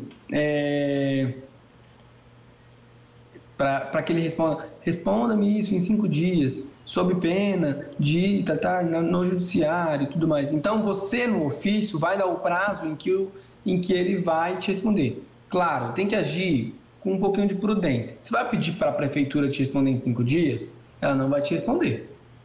Então, como você pede 30 dias. Pede, responda esse ofício em 30 dias. Aí, como você vai se resguardar? Você vai mandar via carta registrada. Como assim? Porque você vai enviar, eu falei errado, com um aviso de recebimento. Então, você vai lá no correio, posta a cartinha, posta o ofício no correio e fala assim, eu quero mandar com AR. Porque o aviso de recebimento vai chegar. Então, você já tem uma prova de que você oficializou, você mandou um ofício para eles, para que eles possam, de fato... Entendi. Respeitar lá o seu pedido e tudo mais. Então, não necessariamente colocar naquele envelopinho branco e ir lá, bater na porta e levar, né? Melhor não. Porque como você vai provar quem pegou? Você vai... Entendeu? Boa. Então, com o AR é muito melhor. Claro que... Você não vai poder mandar um ofício formal, porque só ofício formal só advogado pode mandar, com OAB e tudo mais. Então, um ofício formal você não pode mandar, você vai mandar um ofíciozinho lá com o seu nome de pessoa física. Sim, mas você pode pedir sim para que ele possa fazer e tal. Se não der certo, meu amigo, você procura um advogado e vai na Globo. Na Globo, põe tudo, vai no SP. Ele não respondendo em 30 dias, você fala? Isso. Ele não respondendo, procura um advogado, porque daí você já tem um prévio contato com ele, você sabe que ele não vai fazer. Aí fala, ah, tem que entrar com uma ação de obrigação de fazer. Que daí entra com essa ação e daí vai obrigar o município de Barueri a arrumar o problema que está lá. Porque, teoricamente, tá? O seu papel de cidadão você está fazendo ao pagar os impostos. Então, a contrapartida aos impostos que você paga é ter a manutenção da sua via e tudo mais. Então, o ofício é um caminho bom, mas é o caminho prévio. Geralmente, eles respondem. Geralmente é respondido. Qualquer tipo de ofício que é mandado por lá, porque eles têm a procuradoria, né? A procuradoria é um órgão dos municípios e tal. Tem a procuradoria municipal, a procuradoria estadual e tal, que é os advogados que fazem parte daquele negócio. Ao receber um ofício, principalmente se estiver assinado por um advogado, eles vão responder o ofício. Ou, se nada disso der certo, tem outro mecanismo que a lei permite que façamos. Qual é? Faz barulho, greve, faz manifestação, tudo mais. Só tem uma coisinha que tem que tomar cuidado se você for fazer qualquer tipo de protesto. O direito de manifestação, ele é livre, tá? Então, você pode fazer sua manifestação. Só que você não pode interromper a manifestação de outro. Então, o que tem que fazer? Tem que ligar para a polícia, ligar para um órgão especializado e falar assim, ó, eu vou fazer uma manifestação com 100 mil pessoas. E daí essas pessoas vão no dia marcado, no dia e hora marcada para fazer a manifestação. Porque dependendo de como você chega, se tiver outra reunião marcada, por exemplo, tem um cara que quer o buraco na rua e tem um cara que não quer o buraco na rua. Eu falo, não, cara, esse buraco tá legal porque agora parou o barulho na minha rua, então não tem mais caminhão passando aqui de madrugada, não tem mais ônibus, então eu tô dormindo bem, então deixa o buraco aí. Então tem o grupinho que quer o buraco e tem o grupinho que não quer o buraco. Aí vamos supor que o grupinho que quer o buraco sabe que o grupinho que não quer o buraco vai fazer a manifestação, vai fazer o protesto. Aí, de pirraça, o grupinho que quer o buraco vai no mesmo dia que o grupinho que não quer o buraco marcou lá para fazer o protesto. Possa ser que tenha atritos, pode ser que tenha choque.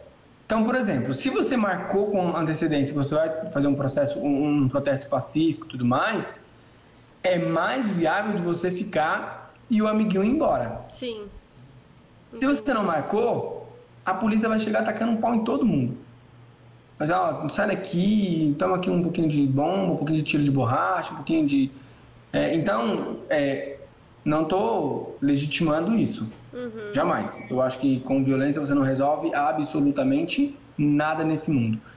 A violência é uma das pragas do mundo. Mas há, teoricamente, uma legitimação para que você esteja fazendo aquele protesto de forma pacífica e tudo mais. Possa ser que mesmo que você tenha marcado e esteja lá para fazer um protesto pacífico, você apanhe? Eles também podem. Possa ser.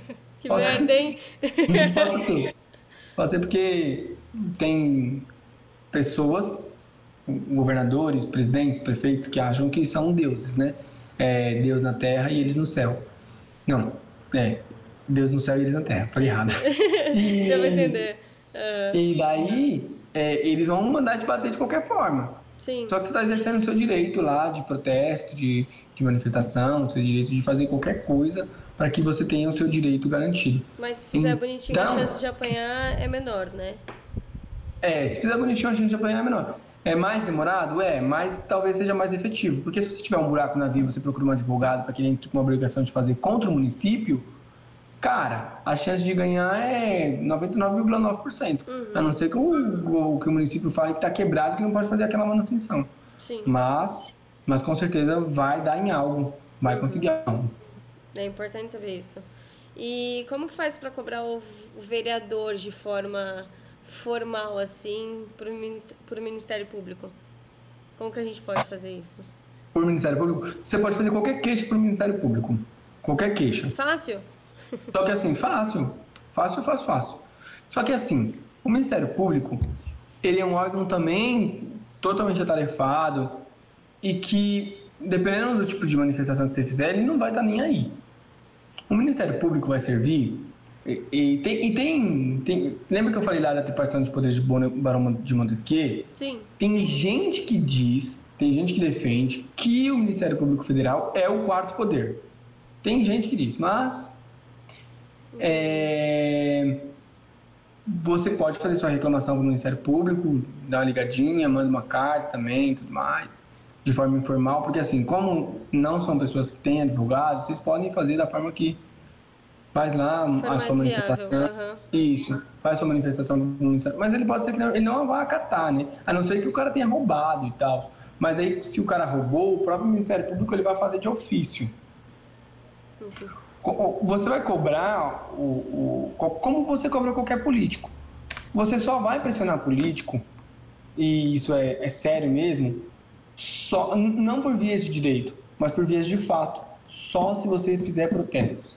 Os protestos mudam muito e mudam pra caramba. Por que a Dilma caiu? Sim. A Dilma só caiu por causa dos protestos. Se não tivessem sido os protestos que tivessem pressionado com que o Senado e a Câmara avaliassem o pedido de impeachment, lá com Eduardo Cunha, a Dilma não tinha caído. Porque a Dilma, aliás, não cometeu nenhum crime. Então, a manifestação e o protesto é a melhor forma de você garantir com que uma gestão, um governo, um vereador, um político, ele de fato vá exercer o seu papel, que ele se propôs a fazer. Qualquer pessoa também pode fazer um requerimento de impeachment. Impeachment não tem só impeachment de presidente, você pode pedir impeachment de vereador, impeachment de quem você quiser. Então, você pode fazer lá, faz um requerimento de impeachment, busca no Google, petição para impeachment. Qualquer pessoa pode suscitar um impeachment. Então, se você acha que o cara está sendo um zero à esquerda, que ele não conta para nada, faz um requerimento de impeachment, pede para um advogado, pede para alguém assinar, alguém que manja ortografia e manda seu pedido de impeachment. Com, claro, fundamentos, tem que estar bem embasado. Geralmente é bom pedir para um advogado fazer, porque o cara vai ter todo o arcabouço jurídico, toda uma ideia de como fazer legalmente para o cara ser destituído. Porque se você falar assim, o cara é um bosta, ele não vai sair, desculpa a palavra. Ele não vai sair, né? Mas o Ministério Público, de fato, ele vai atuar de forma autônoma. Raramente você precisa provocar o Ministério Público para que ele se manifeste. Ele vai se manifestar de forma autônoma. Você pode mandar um requerimento para ele? Pode. Se ele vai avaliar ou não, já são os 500. Ele também não tem prazo para te responder, mesmo você colocando no ofício? Tem. Todos têm, se você colocar no ofício, eles têm que te responder. Tá? Agora, se você não colocar também, eles não se sentem na obrigação de responder, isso? Então, eles vão responder, mas no tempo deles. Não tem nada que obrigue com que eles, de fato, vá te responder. Não há uma obrigatoriedade de fato, tá?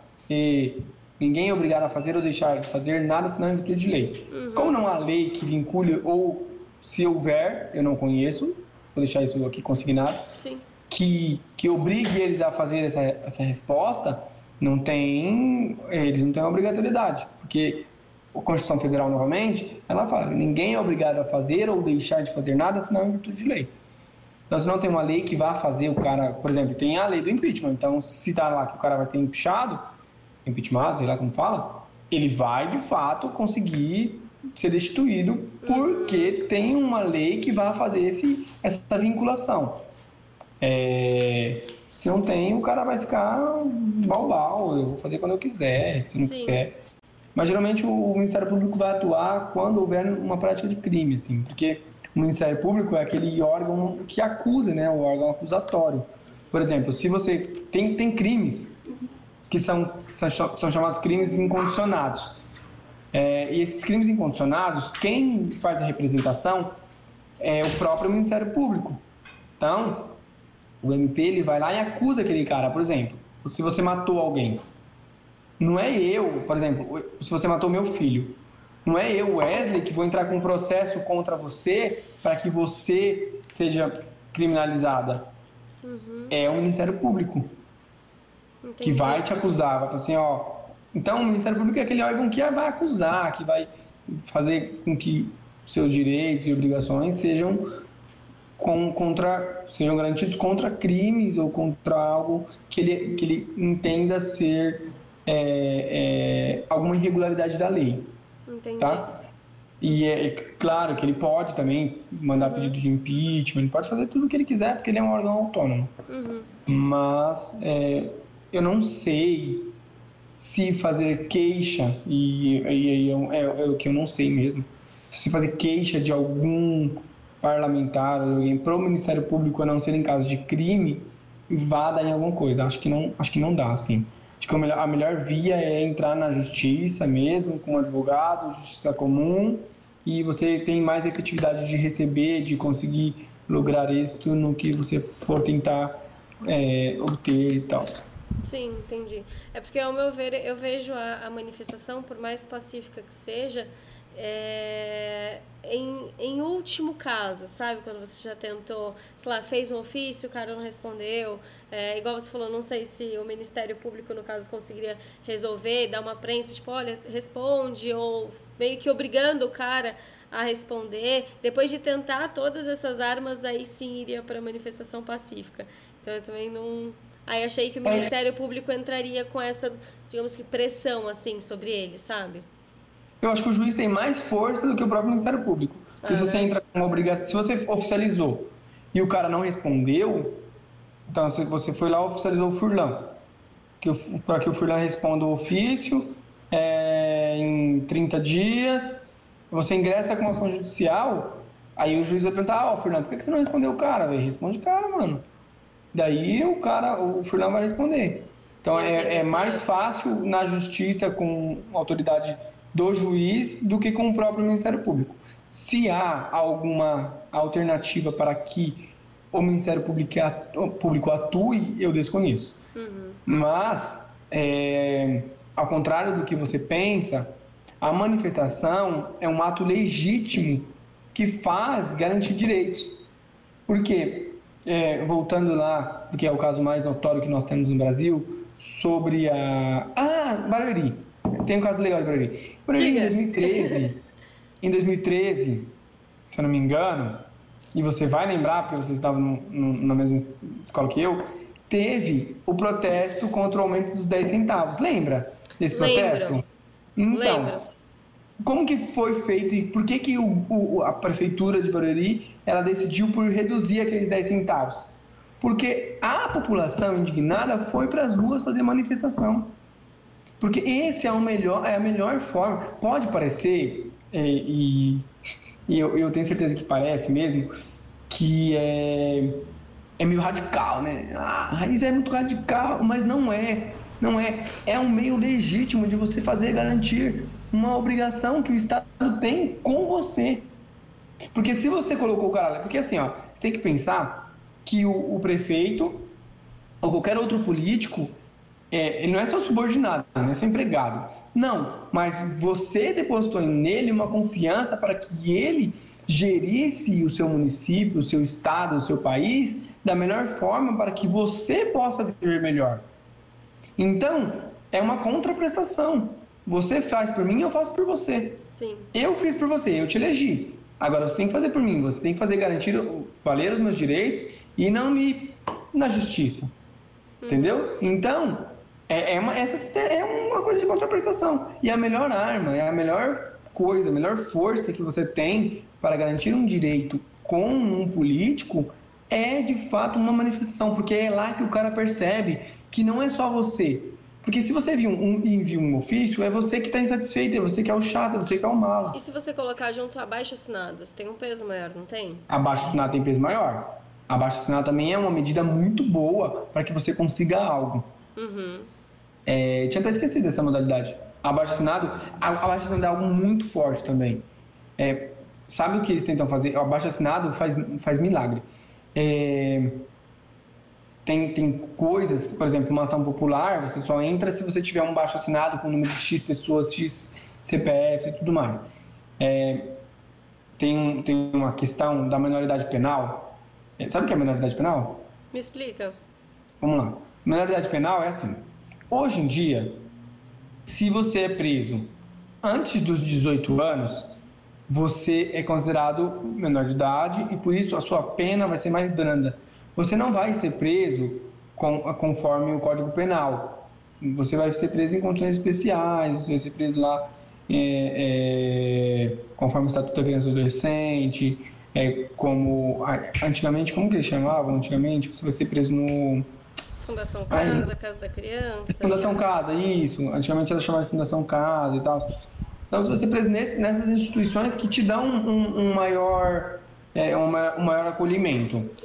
Há, entre pessoas que acreditam e que na minha visão é um pífio de se pensar assim, se você prende uma pessoa de 16 anos junto com na penitenciária lá com pessoas que já são, vai funcionar a situação. Então o que acontece hoje em dia? Hoje, se a pessoa é presa, por exemplo, meu irmão, 16 anos, matou alguém, ele vai ser preso até os 18 anos. Depois que ele fizer 18 anos, ele está livre. Hoje no Brasil, um assassinato vai dar de até 10 anos de cadeia. Se você for menor de idade, não. Menor de idade você só fica até os 18 anos. Porque a prisão, no Brasil, é visto como algo para ressocializar. Não é algo punitivo. A prisão não é algo para ser severa, para ser um castigo para a pessoa. Não, é para a pessoa ressocializar. É para a pessoa entrar naquele ambiente carcerário, conseguir refletir que ela errou e voltar para a sociedade uma nova pessoa. O sistema penitenciário, a cadeia, ela tem essa questão social, de ressocializar, não de punir, não de maltratar a pessoa como hoje no Brasil. Hoje no Brasil, você ser preso é uma questão de você estar abaixo de qualquer questão humanitária. É uma questão indigna, é uma questão que fere a dignidade mesmo, sabe, da pessoa humana. É aquela coisa de a pessoa ter que conviver com um rato, com um barata, ter que comer comida podre. É uma questão subhumana mesmo. A cadeia não tem essa ideia. A cadeia tem a ideia, por exemplo, se for para a Alemanha, as penitenciárias da Alemanha têm um baixo índice de criminalidade lá e um alto índice de ressocialização. Porque você tem que entrar preso, refletir sobre os seus erros e sair de lá uma pessoa melhor. Você tem que sair uma pessoa ressocializada, uma pessoa que possa voltar para a sociedade de forma íntegra, de forma... Porque um erro seu, você não pode ser massacrado, julgado, subjulgado, pisado, humilhado por um erro que você cometeu, porque todos nós cometemos erros todos os dias. Eles podem ser pequenos e podem ser grandes, mas você tem direitos sempre, sempre, sempre à reconsideração, à ressocialização. Você tem esse direito. As penitenciárias no Brasil não fazem isso. Ela é falsamente entregue a essa ideia de ressocialização no Brasil, quando comparado com outros países desenvolvidos, como, por exemplo, a Alemanha. Uhum. A minoridade penal, então, como eu expliquei, a criança fica presa até os 18, depois ela é livre. Se ela é presa dos 18, aí ela já entra no Código Penal normalmente, ela vai pegar todas as... Lindão, meu filho. Vai pegar toda essa questão mesmo do Código Penal, 10 anos, papapá. Antigamente, existia muito essa ideia de que toda e qualquer pessoa que cometesse um crime é delinquente, merece ser punido e tal, merece ficar 10, 15, 30 anos preso, prisão perpétua, prisão morte, papapá. E tem pessoas que defendem isso. Então, a menoridade penal é você tirar dos 18 anos para que a pessoa seja presa num sistema carcerário comum e ir para os 16. E tem os idiotas que ainda pensam em trazer para os 14 anos. Então, qualquer crime cometido com 14 anos, você vai para o sistema penitenciário comum e lá você vai ficar 10, 15 anos preso. Só que essa não é a solução, porque se você for pensar que a ideia é ressocializar a pessoa e você colocar uma criança de 15, 14, 16 anos, porque é criança, dentro do sistema penitenciário, junto com pessoas que já são mais experientes, você não está levando ela para a ressocialização, você está levando ela para uma escola, a escola do crime. Então, você vai colocar ela num ambiente totalmente hostil, que está comandado pelo Comando Vermelho ou pelo PCC, o cara vai ter que se filiar a uma dessas facções, e aí? Ela vai sair de lá ressocializada? Não vai. Então, muitas pessoas tomaram do instrumento do abaixo-assinado para poder ingressar com uma ação social e pleitear, de fato, a baixa da minoridade penal através do abaixo-assinado. Por isso que o abaixo-assinado ele tem um poder forte mesmo, assim. Uhum. Por exemplo, outra questão que o abaixo-assinado é muito forte também. Você mora em condomínio, por exemplo, e você não está contente com a administração do seu síndico. O síndico é uma pessoa muito ruim, não administra, você acha que ele está fazendo qualquer ato legal. Você vai pegar um caderninho, fazer um abaixo-assinado de todos os moradores que aprovam a chamada de uma Assembleia Geral para destituir o síndico e eleição de novo síndico. O abaixo-assinado tem um poder muito forte mesmo. Eu acho importante, eu acho que tem um peso mesmo. Incrível, mas você falou um pouquinho do lance da prisão. Só voltando agora um pouquinho, cara, eu acho que ainda assim, eu entendi o lance das crianças, tá, de 16, 14 anos, eu também acredito que não é esse o melhor método, né? Eu acho que eu não sou a favor, mas falando já para os marmanjos, a ideia da prisão é bonita, é ok, é uma coisa para a pessoa pensar e tal, e sair diferente, mas a gente não vê isso em prática, né? A gente sabe que, puta, aí é solto, aí, aí puxa, depois foi preso mais não sei quantas vezes, já é a terceira, quarta vez, não sei o quê. Realmente, aí vê que o sistema penitenciário, ele é uma escola de crimes, né? A grande maioria que sai, não sai porque pensou no que fez, assim, tipo, ah, agora eu quero ter uma outra vida e tal. Até porque também, se ele tentar, convenhamos que é muito difícil, né? Porque a sociedade cai matando, para conseguir um emprego é osso, porque aí vai puxar, já tem ficha suja, né? Então, assim, é difícil, é bem contraditório isso, né? É muito louco. Sim, é contraditório, mas é porque o país, ele não faz a questão, de fato, da ressocialização. Ele pega o cara e joga lá dentro. Então, assim, se você trabalha a questão da ressocialização com o preso, ele vai sair de lá um ser humano digno. Agora, se você não trabalha... Claro, vou fazer uma adenda antes de eu finalizar. Existem pessoas que têm um mau caráter.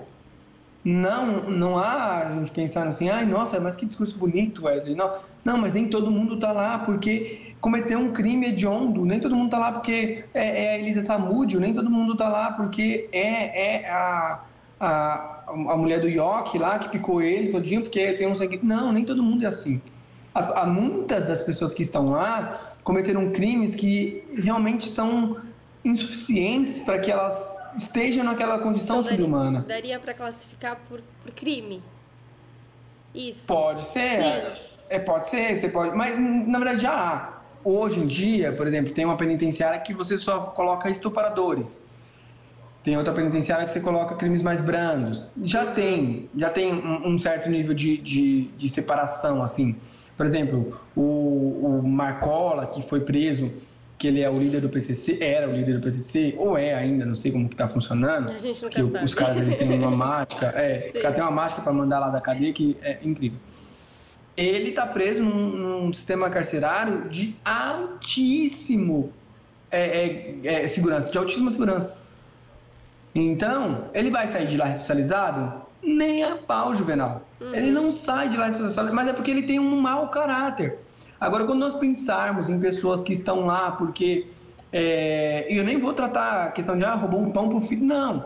Vou pensar numa questão de um cara, por exemplo, que ele roubou um celular, que um cara que, por exemplo, ele matou uma pessoa. Vamos pensar assim, vamos pensar em um crime de morte, um cara matou. Será que esse cara não está arrependido de ter matado? Será que esse cara não queria voltar para a sociedade uma pessoa melhor? Será que ele não queria estar entre as outras pessoas? Entendeu? O direito tem disso, o direito tem de você trazer para a parte humana da pessoa. Porque não é porque você cometeu um erro que você vai ser sempre reconhecido pelo seu erro. Uhum. Os erros, muitas das vezes, é cometido, por exemplo, quando você está de cabeça cheia, sei lá, existem os crimes passionais, por exemplo, que é quando você mata o parceiro, o cônjuge, porque está com ciúme, porque, enfim, são chamados crimes passionais, esses crimes que você faz na força da emoção. A sociologia, que é o ramo que estuda, de fato, a sociedade, ela não exclui a ideia de que qualquer pessoa tem capacidade plena de matar outra pessoa. Então, nós, num estado de fúria, num estado de ódio, de raiva, nós nos descontrolamos como seres humanos e passamos a agir como animais. Por um momento de surto, por um momento de fúria sua, você merece ser condenado por toda a sua vida? E é essa a questão que tem que ser suscitada. Por isso que no Brasil, por exemplo, nós acreditamos tanto na ressocialização, que de fato não é cumprida, que nós não temos a previsão da pena de morte ou até mesmo da prisão perpétua.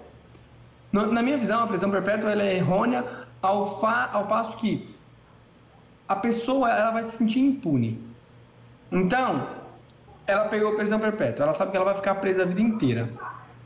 Ela vai fazer de tudo de errado lá dentro. Ela vai querer matar, porque ela já vai ficar na reta da vida. Quando ela sair, ela vai fazer tudo de novo, vai fazer pior, vai matar, vai roubar, porque ela já tem a prisão perpétua. Então, ela vai fazer tudo que ela quiser de forma mais errada possível, porque ela já está lá.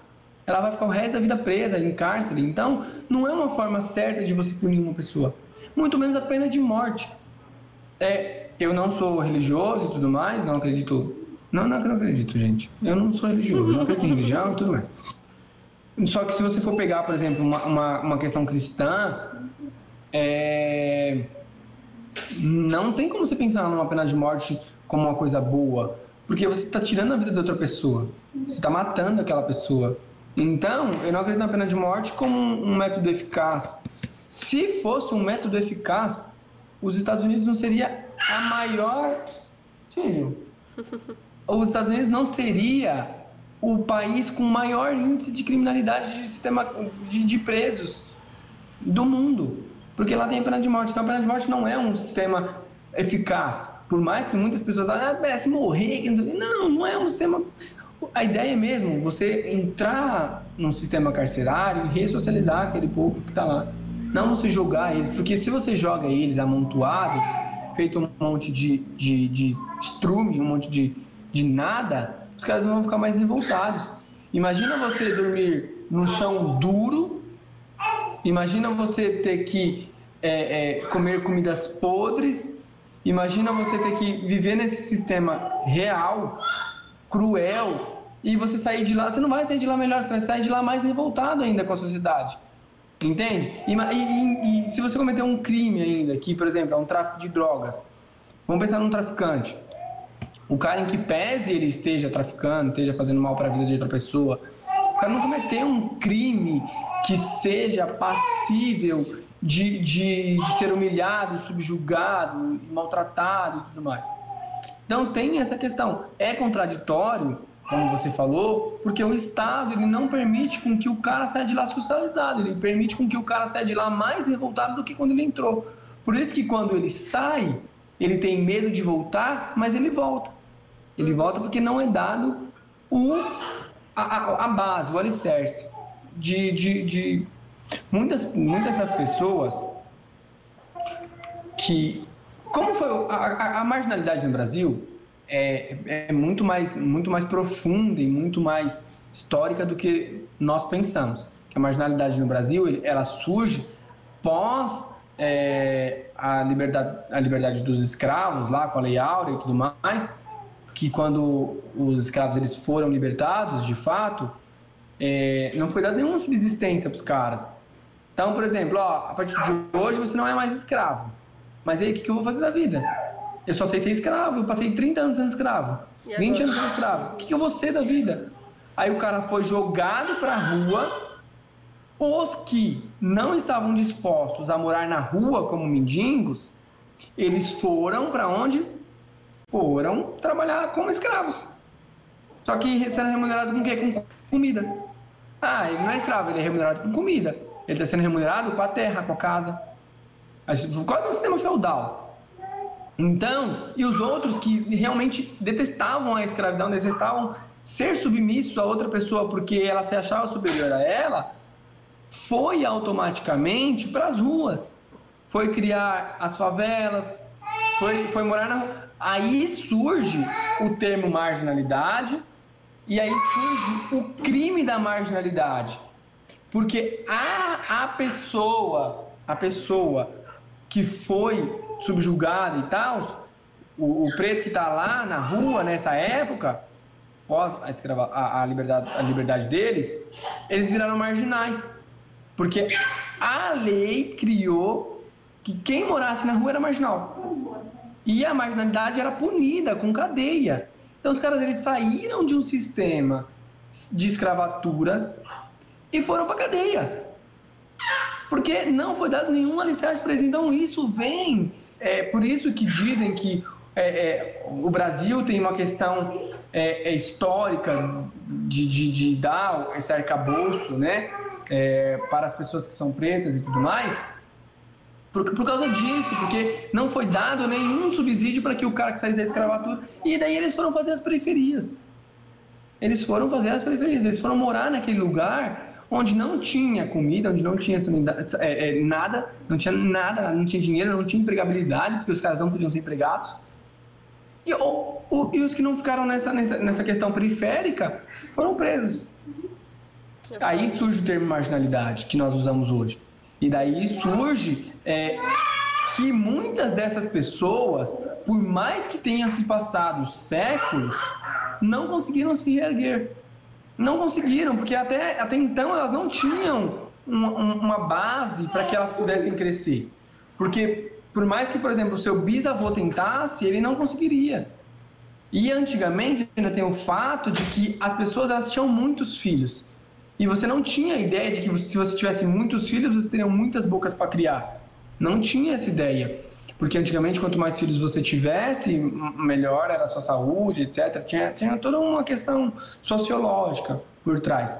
Então, nós temos que pensar que muitas dessas pessoas que estão no sistema carcerário hoje vêm, historicamente... E aqui, não estou pregando nenhuma ideologia de gênero, de cor, blá, blá, blá. Não, é uma questão de você olhar a história e você ver que muitas dessas pessoas que estão no sistema penitenciário é porque moram na favela, e o pai morava na favela, o avô morava na favela, a avó morava, a bisavó, e os ancestrais eram negros que foram fugidos.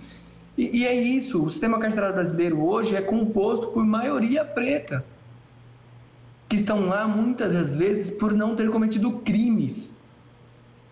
São jogados, às vezes, um lugar que cabe 20, cabe 30, então tem 30. E ainda tem gente que solta piadinha e fala assim, onde tem se tem 30, cabe 30, não cabe 9. Então tem toda uma questão a ser estudada. É inconsistente mesmo. Nem tudo é bonito como deveria ser. A ressocialização não ocorre no Brasil porque todo o governo que entra acredita que bandido tem que ser sempre bandido, e a gente vive nesse só de história, a gente vive só de pessoas que tentam, através de palavras, argumentar e falar assim, gente, nem toda pessoa que foi presa, nem toda pessoa que é marginal, que está na criminalidade, é porque ela quer, porque às vezes não tem opção. Você pensa, por exemplo, uma pessoa que vive numa favela, pensa no Morro da Rocinha, pensa nessas favelas que são perigosas hoje em dia, o cara, ele tem a mãe, tem 3 irmãos pequenos, a mãe é diarista, trabalha... O cara do morro vai chegar e vai oferecer para você 150 conto por dia, enquanto o empresário vai te oferecer 25. Então você vai querer dar uma vida melhor para os seus irmãos, para sua mãe, você sendo mais velho, você tem essa... É do ser humano você querer melhorar de vida. Você não vai querer ficar na lama para sempre. Então, por isso que eu acredito na esquerda e por isso que eu acredito num país que deve ter como base a questão assistencial. Porque se você dá assistência desde sempre para esse cara, ele não vai pender para a criminalidade. Automaticamente ele não vai ser preso, automaticamente você não tem que ressocializar ele. Porque você fez a preventiva. É que nem um carro, por exemplo. Você compra um carro, se você não for nas manutenções do carro, ele vai quebrar. É exatamente a mesma ideia, entendeu?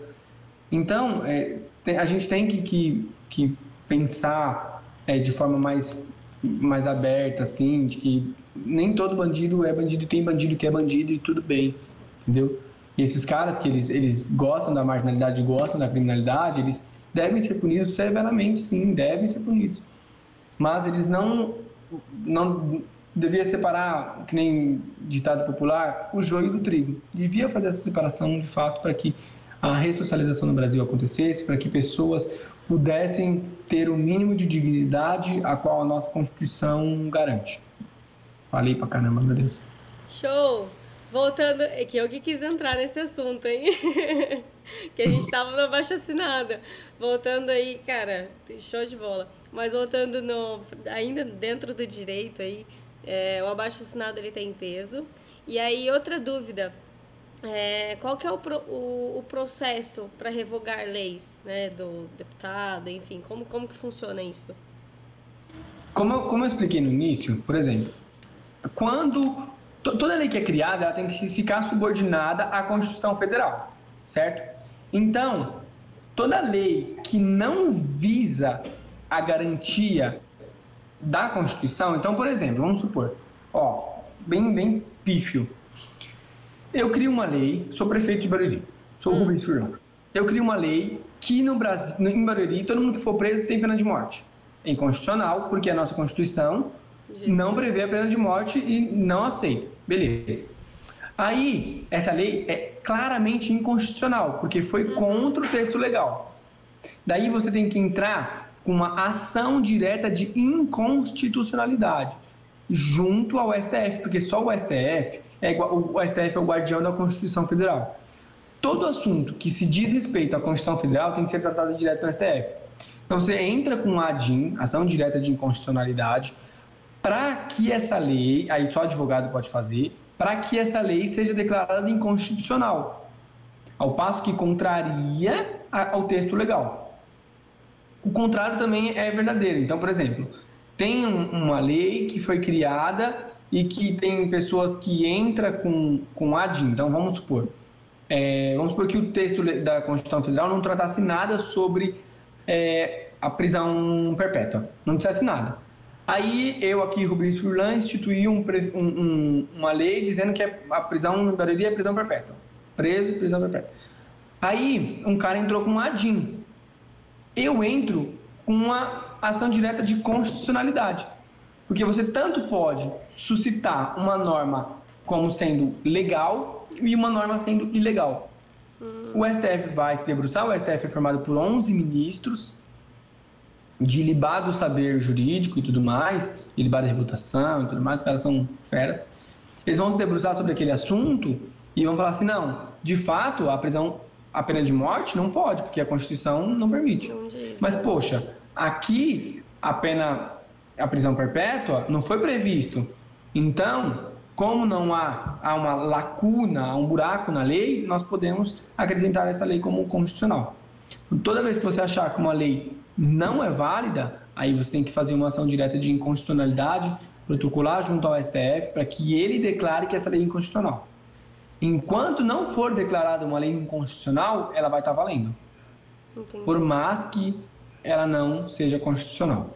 Uhum, entendi. E o que um legislador deveria saber obrigatoriamente, que você acha? Direito.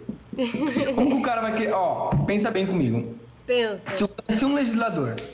Vamos pensar, sabe no quem? No meu amigo Tiririca. Pensa no Tiririca. O Tiririca, ele só foi eleito porque um partido só chamou ele, porque como funciona? As eleições, muitas das vezes, elas não são diretas. Por exemplo, como presidente, você vota direto nele. Algumas eleições você vota no partido. E o partido distribui os cargos. Muitas vezes são assim, tá? São chamadas eleições indiretas. Então, o Tiririca, ele chama muito voto porque ele é um cara que chama muito voto porque ele é conhecidíssimo. Então, ele tá lá porque ele é conhecido. Ele não tá lá porque ele tem um saber jurídico. Uhum. Então, se eu não sei legalmente que uma coisa é ilegal, é inconstitucional, como que vou criar uma lei? Se eu não sei o que está escrito na Constituição Federal, como que eu vou criar uma lei para que seja válido, entendeu?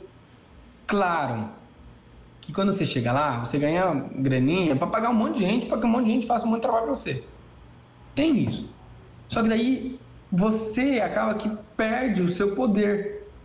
Porque daí você não vai ser o político, vai ser outra pessoa, vai ser os seus assessores jurídicos, vai ser um monte de advogado que você contratou, vai ser 3, 4 advogados, seu corpo jurídico, que vai decidir tudo por você, então você não vai ser o político. Os caras vão ser os políticos. Entende? Então, o mínimo que você deve saber é o direito. Aí a gente remete tudo, ó, é tudo ligado. A gente remete para o início da nossa conversa. Se tivéssemos, desde o início, direito nas escolas, o que aconteceria? Qualquer pessoa poderia ser político, porque qualquer pessoa teria o conhecimento no direito. Agora, não, isso não exime que a pessoa, não sei direito, não posso ser direito. Pode, só que a chance de você chegar lá em cima é muito menor. Muito menor. Você fala para entender de fato como que deve ser feito, né? Por exemplo, para você ser um prefeito, por exemplo, prefeito, ó, cargos que você não precisa de nada. Prefeito, governador e presidente são cargos que você precisa saber administrar, saber gerenciar, tá? Pouca coisa você vai precisar saber de lei, porque quem vai fazer a questão legal são seus assessores. Sim. Eles criam leis, claro que criam leis, mas a criação de leis deles é bem restrita, porque nós temos o Poder Legislativo. Isso fora, porque o presidente, o governador e o prefeito, eles fazem parte do corpo do Poder Executivo, não do Legislativo, que é que nem os deputados, os vereadores e tudo mais, que vão lá sentar para criar leis. Então, o mínimo que se espera de um candidato a qualquer cargo, assim, tirando esses três, é que o cara tenha um mínimo de conhecimento jurídico, porque senão o cara não vai permanecer lá. Ó, sabe um cara que é deputado, não sabia nada de direito, é inteligente pra caramba, eu gosto de como ele é inteligente, mas eu não gosto de como ele é por ser humano, é o Kim Kataguiri lá do MBL. Kataguiri. Isso, Kataguiri, sei lá. O Kim é um cara super inteligente. Sempre achei ele inteligente. Ganhou, porque ele fazia os vídeos dele lá e tal. Hoje, ele faz faculdade de Direito. Por quê? Porque ele viu a necessidade de você estar lá e se você quiser crescer, você precisa saber direito. O cara que aceitou o pedido de impeachment da Dilma é um dos maiores constitucionalistas do país. Um cara excelente, inteligentíssimo, que é o Eduardo Cunha. Foi preso. Mas o cara é inteligentíssimo. Poucas pessoas, vocês são o Michel Temer, por exemplo, manjam tanto de direito constitucional quanto aquele cara. O Michel Temer também. Poucas pessoas conseguem saber o direito constitucional como o Michel Temer. Porque o cara é constitucionalista, o cara fez direito e se especializou em direito constitucional. Por isso que os caras chegam onde chegam. Porque os caras manjam do direito. Se você não ter uma habilidade no direito, você não vai propor lei que nem o Bolsonaro fez. O Bolsonaro ficou lá, não sei quem votava no Bolsonaro lá no Rio de Janeiro, não sei. E o cara nunca fez uma lei que fosse aprovada de fato. A única lei que o cara tem é a retirada obrigatória da prova da OAB, porque um dos filhos dele não deve ter passado na prova da OAB e ele decidiu que provavelmente foi isso que aconteceu. E não passou, porque nós temos a prova da OAB até hoje. Então, se nós formos pensar, você vai virar um Bolsonaro, 26 anos lá, pode ser reeleito? Pode ser reeleito. Por quem? Eu não sei. Mas nós temos o Bolsonaro que é a exceção lá. Mas você não fica se você não tiver um mínimo de conhecimento em direito. Então, se você quiser entrar na política, é muita influência, jogo de cintura e um pouquinho de conhecimento em direito. Esse pouquinho de conhecimento em direito... tem alguma dica para o primeiro passo, assim? Você fala como começar a estudar sem ter que ler aqueles textões, ou não tem como? O direito é textão mesmo e é isso? Ou videoaulas no YouTube, não sei, aplicativo, não sei. Tem algum primeiro passo? Hoje em dia, nós temos muitas maneiras de quem não gosta de ler, de poder aprender. Então, por exemplo, um podcast... é incrível, uma ferramenta super maravilhosa para que você possa entender um assunto sem que você deite sobre aquele assunto, sem que você precise ficar lendo e tudo mais. Só que assim, aí nós temos, por exemplo, audiobooks, nós temos, dentro do YouTube tem uma ferramenta, tem um canal que se chama Canta Leges. O Canta Leges, olha fazendo propaganda, o Canta Leges é um canal em que o cara, ele tá cantando a Constituição Federal. Ele canta os artigos. Ele canta os artigos da Constituição Federal. Então, o cara tá lá tocando o violãozinho dele e cantando os artigos. Então, é uma forma de você se informar, de você saber um pouco da lei. Então tem vários mecanismos para você conseguir, mesmo que você não goste de ler, de você se manter informado. A única ressalva que eu faço, por exemplo, é dependendo do conteúdo que você for pegar, tem um viés ideológico. Então, por exemplo, se você não quer ser contaminado por viés ideológico, por exemplo, eu sou uma pessoa de esquerda, então o meu viés ideológico é de esquerda. Então tudo que eu vou falar é voltado para a esquerda, porque esse é o meu viés ideológico. Não acredito que outros meios de pensamentos sejam de fato tão eficientes quanto a esquerda seria. Sim.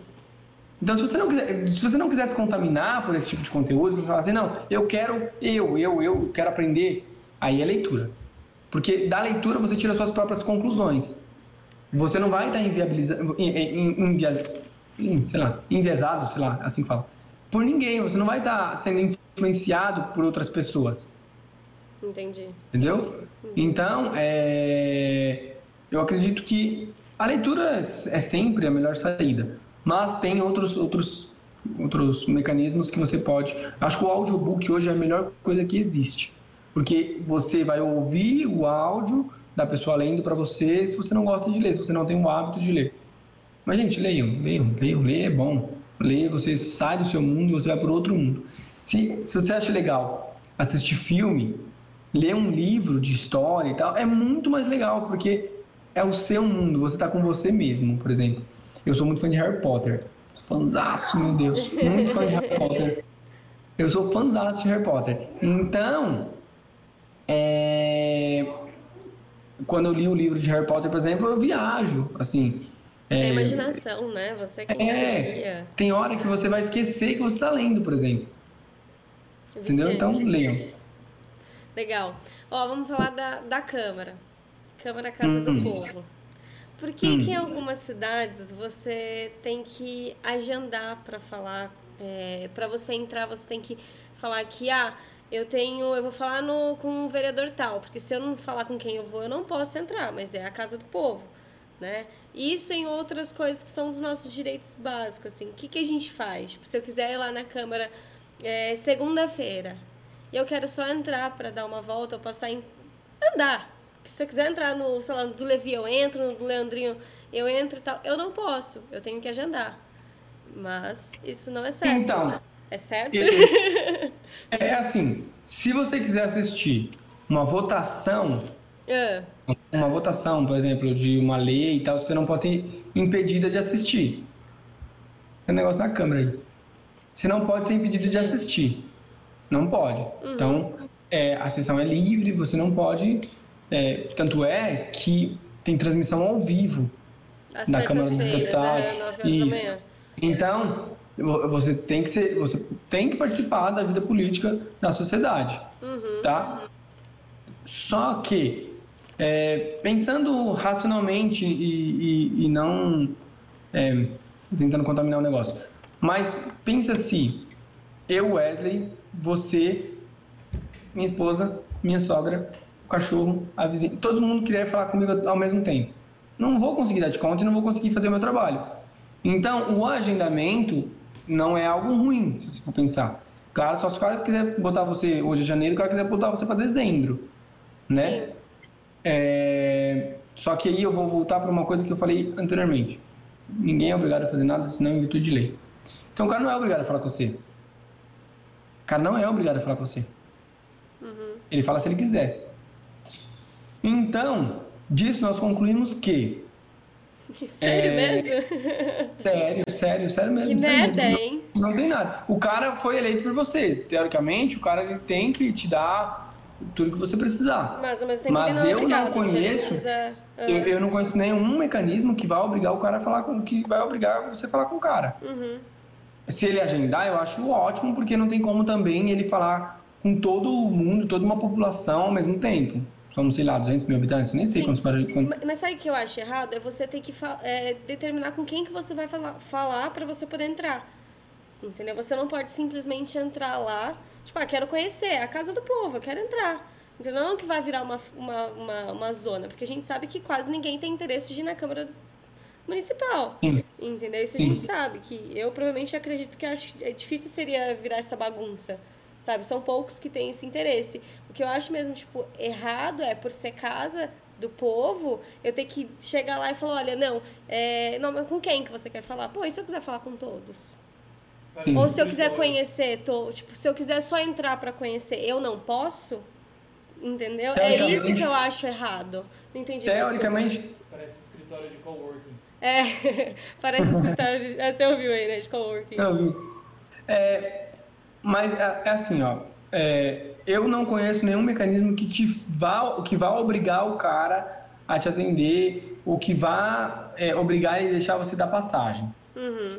Teoricamente, você tem que ter caminho livre para passear lá dentro. Sim. Não nos gabinetes privados. Nos gabinetes privados você não pode. Mas, na Câmara em si, eles não podem te obrigar a ficar do lado de fora. Porque lá, teoricamente... nem se fala a casa do povo. Uhum. Então, você tem que ter acesso pleno lá até onde eu sei. E caso nos impedem de, sei lá, um direito nosso básico, como nesse contexto ainda, o que a gente faz? Uma coisa chamada mandado de segurança, deixa eu pensar. HC. Que tem isso? Que entrar com um habeas corpus. É o quê? Perdão? Habeas corpus. Toda vez que alguém te privar de ir e vir, toda vez, aí você tem que entrar com o habeas corpus. Não sei se nesse caso caberia, tá? Uhum. É questão de estudar, é questão de sentar e ver como que é a questão da Câmara.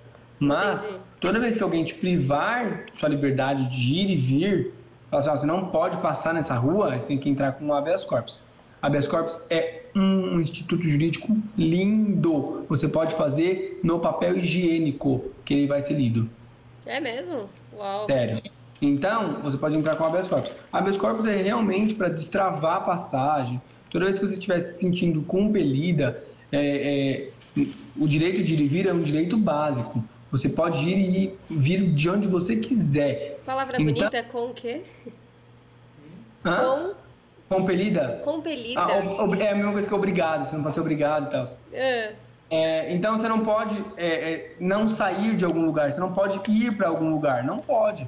Você tem que ter caminho livre para todos os lugares. Se alguém por exemplo, uma câmara, teoricamente é um lugar que você poderia ter acesso. E se você não tiver, o instituto jurídico é o habeas corpus. Sim. E o habeas corpus ele não tem forma. O habeas corpus ele não precisa de advogado, o habeas corpus ele pode ser impetrado por qualquer pessoa. Legal. Então, você não precisa ser advogado para fazer um pedido de habeas corpus, tá? E é um instituto maravilhoso, trazido também pela nossa Constituição de 88, e é isso, habeas corpus. Toda vez que você estiver impedida de ir e vir, habeas corpus. Show! Lembra-se disso. Tem algum aplicativo de leis? Assim, tipo, Google, alguma coisa que fica fácil ali na palma da mão pra você procurar e tal. Tem o OAB de bolso. Acho que é o mais conhecido de todo mundo. Não OAB precisa de bolso. Não precisa... pode ser pra qualquer um.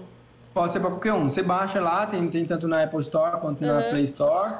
E você baixa o OAB de bolso, faz o login lá e lá você vai ter tudo. Você vai ter todas as leis que você precisar e que estiverem acessíveis. Então, por exemplo, nós temos leis que são leis guias, por exemplo. Então, nós temos a Constituição, que é a lei-mãe, e, por exemplo, nós temos o Código de Processo Civil, nós temos o Código Civil, nós temos o Código Penal. Então, esses códigos, o Código Penal vai tratar sobre a relação penal mesmo, sobre cadeia, morte, roubo. O Código Civil vai estabelecer sobre a relação civil, eu, você, como que nós vamos nos tratar sendo civil, né? Uma relação de empresas, então o Código Civil serve para isso. O Código, por exemplo, o Código do Consumidor está lá também. É importante esse, é bem legal. Para você saber os seus direitos de consumidor, a CLT está lá, para você saber suas leis trabalhistas. Então, tudo isso você pode ter com o aplicativo OAB de Bolso, que eu uso, por exemplo, para eu saber, nossa, será que isso está na lei? Vamos dar uma pesquisada, vamos ver como que é. Eu sei que isso está no artigo tal, vamos lá, está no artigo 5º da Constituição. Então, o OAB de Bolso, se você quiser ler a lei, o OAB de Bolso é o melhor aplicativo, mais rápido, mais atualizado, tudo mais. Caso você não tenha celular, você só tenha, sei lá, acesso à internet, o site do Planalto é o melhor de todos os mundos. porque lá está sempre atualizado, nunca está desatualizado. Então você entra lá, Planalto, Código Civil, Planalto, Código de Defesa do Consumidor, Planalto, Código Civil, Código Penal, sei lá, enfim, Código Tributário. Então tá tudo lá no Planalto também, tá tudo na internet. Então, é fácil. Tem alguma lei do direitos do consumidor que você acha importante aí? Falar pra gente, compartilhar? Ó, eu trabalhei, primeiro, eu trabalhei, antes de ir pro direito, eu trabalhei muitos anos com e-commerce, que é a venda online e tal, que hoje está em alta. Quando eu entrei para trabalhar com isso, entrei para trabalhar com isso há 7 anos atrás, e há 7 anos atrás ninguém sabia o que era e-commerce, ninguém sabia o que era marketplace, ninguém sabia o que era mercado livre. O pessoal tinha medo de comprar no Mercado Livre quando eu comecei a trabalhar com isso. E eu já tinha dado palestra sobre isso, sobre como você fazer vendas, como você ganhar dinheiro na internet. E dentre um dos direitos mais importantes que é legal frisar na pandemia é o seguinte: comprou produto na internet, você tem 7 dias após o recebimento, se você não gostou, para devolver o produto, e a pessoa é obrigada a devolver o seu dinheiro. Diferentemente de você comprar na loja, você quando compra na internet, você não tem a expertise de saber o que é aquele produto. Você não sabe, por exemplo, eu comprei um iPhone. Aí o iPhone veio, mas ele não é iPhone porque ele tira a bateria. Ah, putz, está falsificado. Você tem 7 dias para devolver o produto e a empresa te devolveu o dinheiro. Então, 7 dias, 7 dias corridos. Então, recebi hoje. Você tem 7 dias a partir de hoje para reclamar do produto, para pegar seu dinheiro de volta. Acho que esse dos direitos atuais, porque eu vi que a venda por internet cresceu muito mais por causa da pandemia. Legal. Acho que esse é um direito importante de a pessoa saber, porque ela tem 7 dias. Isso não acontece presencialmente, tá, gente? Não vai lá comprar na loja, querer devolver depois de 7 dias, porque... Mas se não precisa justificar o motivo para devolver, não gostei, não quero, não é o que eu pensava, pronto, não é o que eu idealizei. Eu idealizei uma coisa na mente e veio outra. Então, essa é a ideia desse direito, que é muito bacana.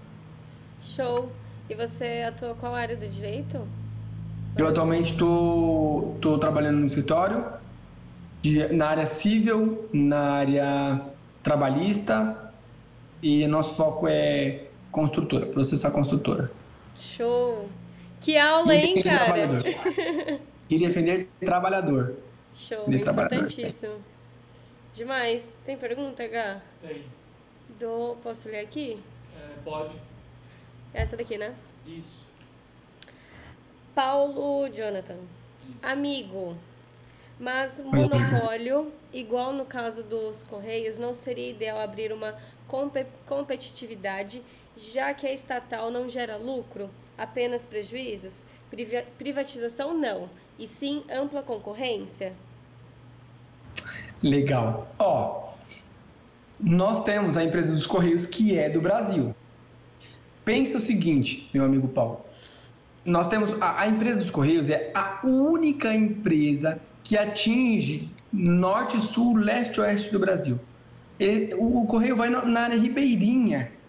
Não vale nem a pena para o Correio ir entregar uma carta na área ribeirinha lá da Amazônia. Mas os caras vão, de tão incríveis que os caras são. É ineficiente a prestação de serviços dos Correios? Muito. Precisaria melhorar? Muito. Mas é a melhor que nós temos. Competitividade? Nós temos. O mercado privado é enorme. Nós temos a Log, nós temos nós temos tantas empresas de transportadoras, tantas. A questão, né, de privatizar ou não é uma questão totalmente política, porque não é que os Correios eles são têm o monopólio, eles não têm. Mas ele é a única empresa que ele presta assistência para todo o Brasil. Empresas privadas, e nós temos muitas mesmo, que eu só estou lembrando da Log agora, mas a Log é aqui em São Paulo e é de motoboy. Mas tem várias, não estou lembrando nenhuma, mas tem várias, acredita no tio, tem várias. E não há nenhum tipo de restrição contra a concorrência, só que a concorrência não quer cobrir os lugares que o Correio cobre. O medo é que, assim, você privatizar os Correios e você acabar por perder os serviços que ele atualmente entrega. E muitas das cidades que não são capitais, que não dão dinheiro, não seriam atendidas por esses empresários que vão pegar essa empresa e visar só o lucro. Porque, como você falou, ela não visa lucro.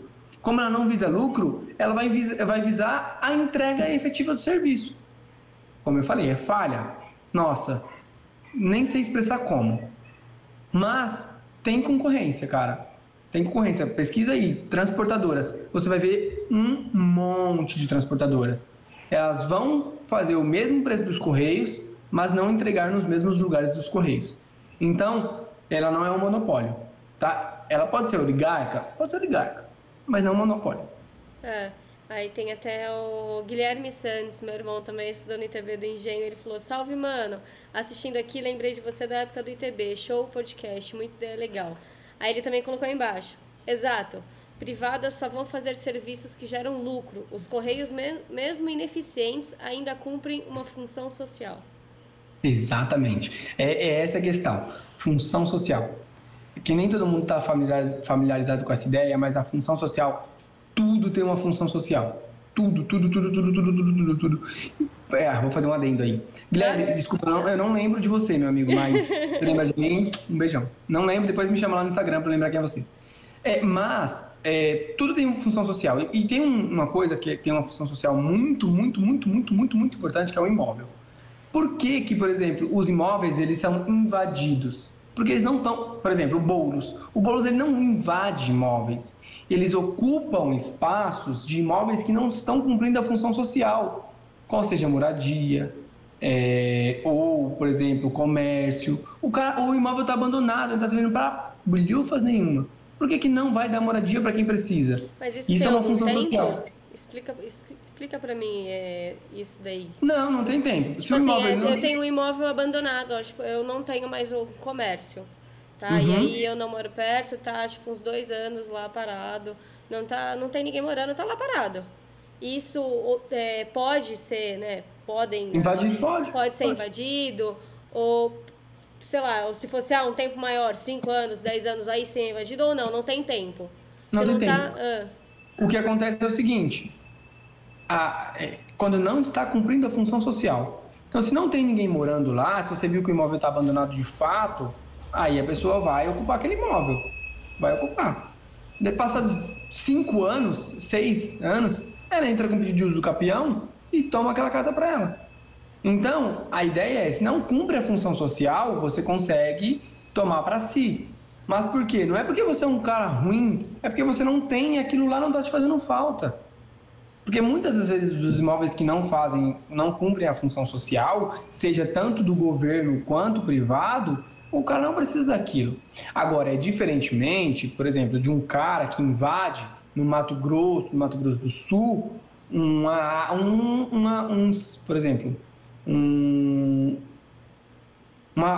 chácara pequena, fazenda, lembra o nome? Ocupa uma fazenda, por exemplo. Se daí ocupa uma fazenda, velho, aí tem um periguinho. Por quê? Não é porque aquele espaço da fazenda tá vazio que você pode ocupar, porque às vezes ali o cara tem plantação, o cara cria gado e tudo mais. Então aquele espaço tá cumprindo função social. Mas a ideia lá do Boulos, do pessoal que tá lá à frente para invasão de imóveis, ocupação de imóveis, é exatamente essa, a função social. Função social é uma palavra muito bonita. Muito obrigado, Guilherme. Show! Demais, entendi. Isso aí. E aí, Gai, você tem pergunta? E o que ele acha de PPP? O que você acha de PPP? O que é PPP? O que é PPP? Parceria público-privado. Parceria público-privado. Cara, parceria público-privada é muito bacana. Porque assim, você não abre mão, o Estado não abre mão daquilo, só que o Estado não vai abrir mão, porque não vai ser totalmente da empresa, e a empresa vai fazer uma coisa efetiva, assim. E se ela não fizer, ela tá fora, porque é tipo concessão, entende? É como se fosse uma concessão. Eu acho legal a participação de empresas em questões privadas, como, por exemplo, acontece com rodovias, que é dada em concessão e tudo mais. Eu acho legal, não sou contra... mas tem que ser tudo muito bem feito, muito bem amarrado em contrato, para que eventualmente essa empresa não dê o golpe e tudo mais. Mas eu gosto. Quando você falou PPP, eu pensei no perfil previdenciário, que é uma outra coisa, nada a ver.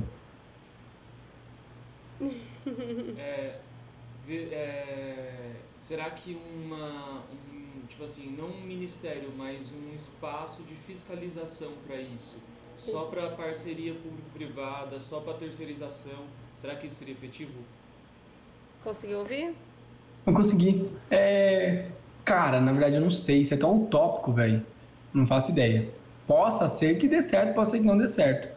Só que a ideia é legal? Acho legal. Viável.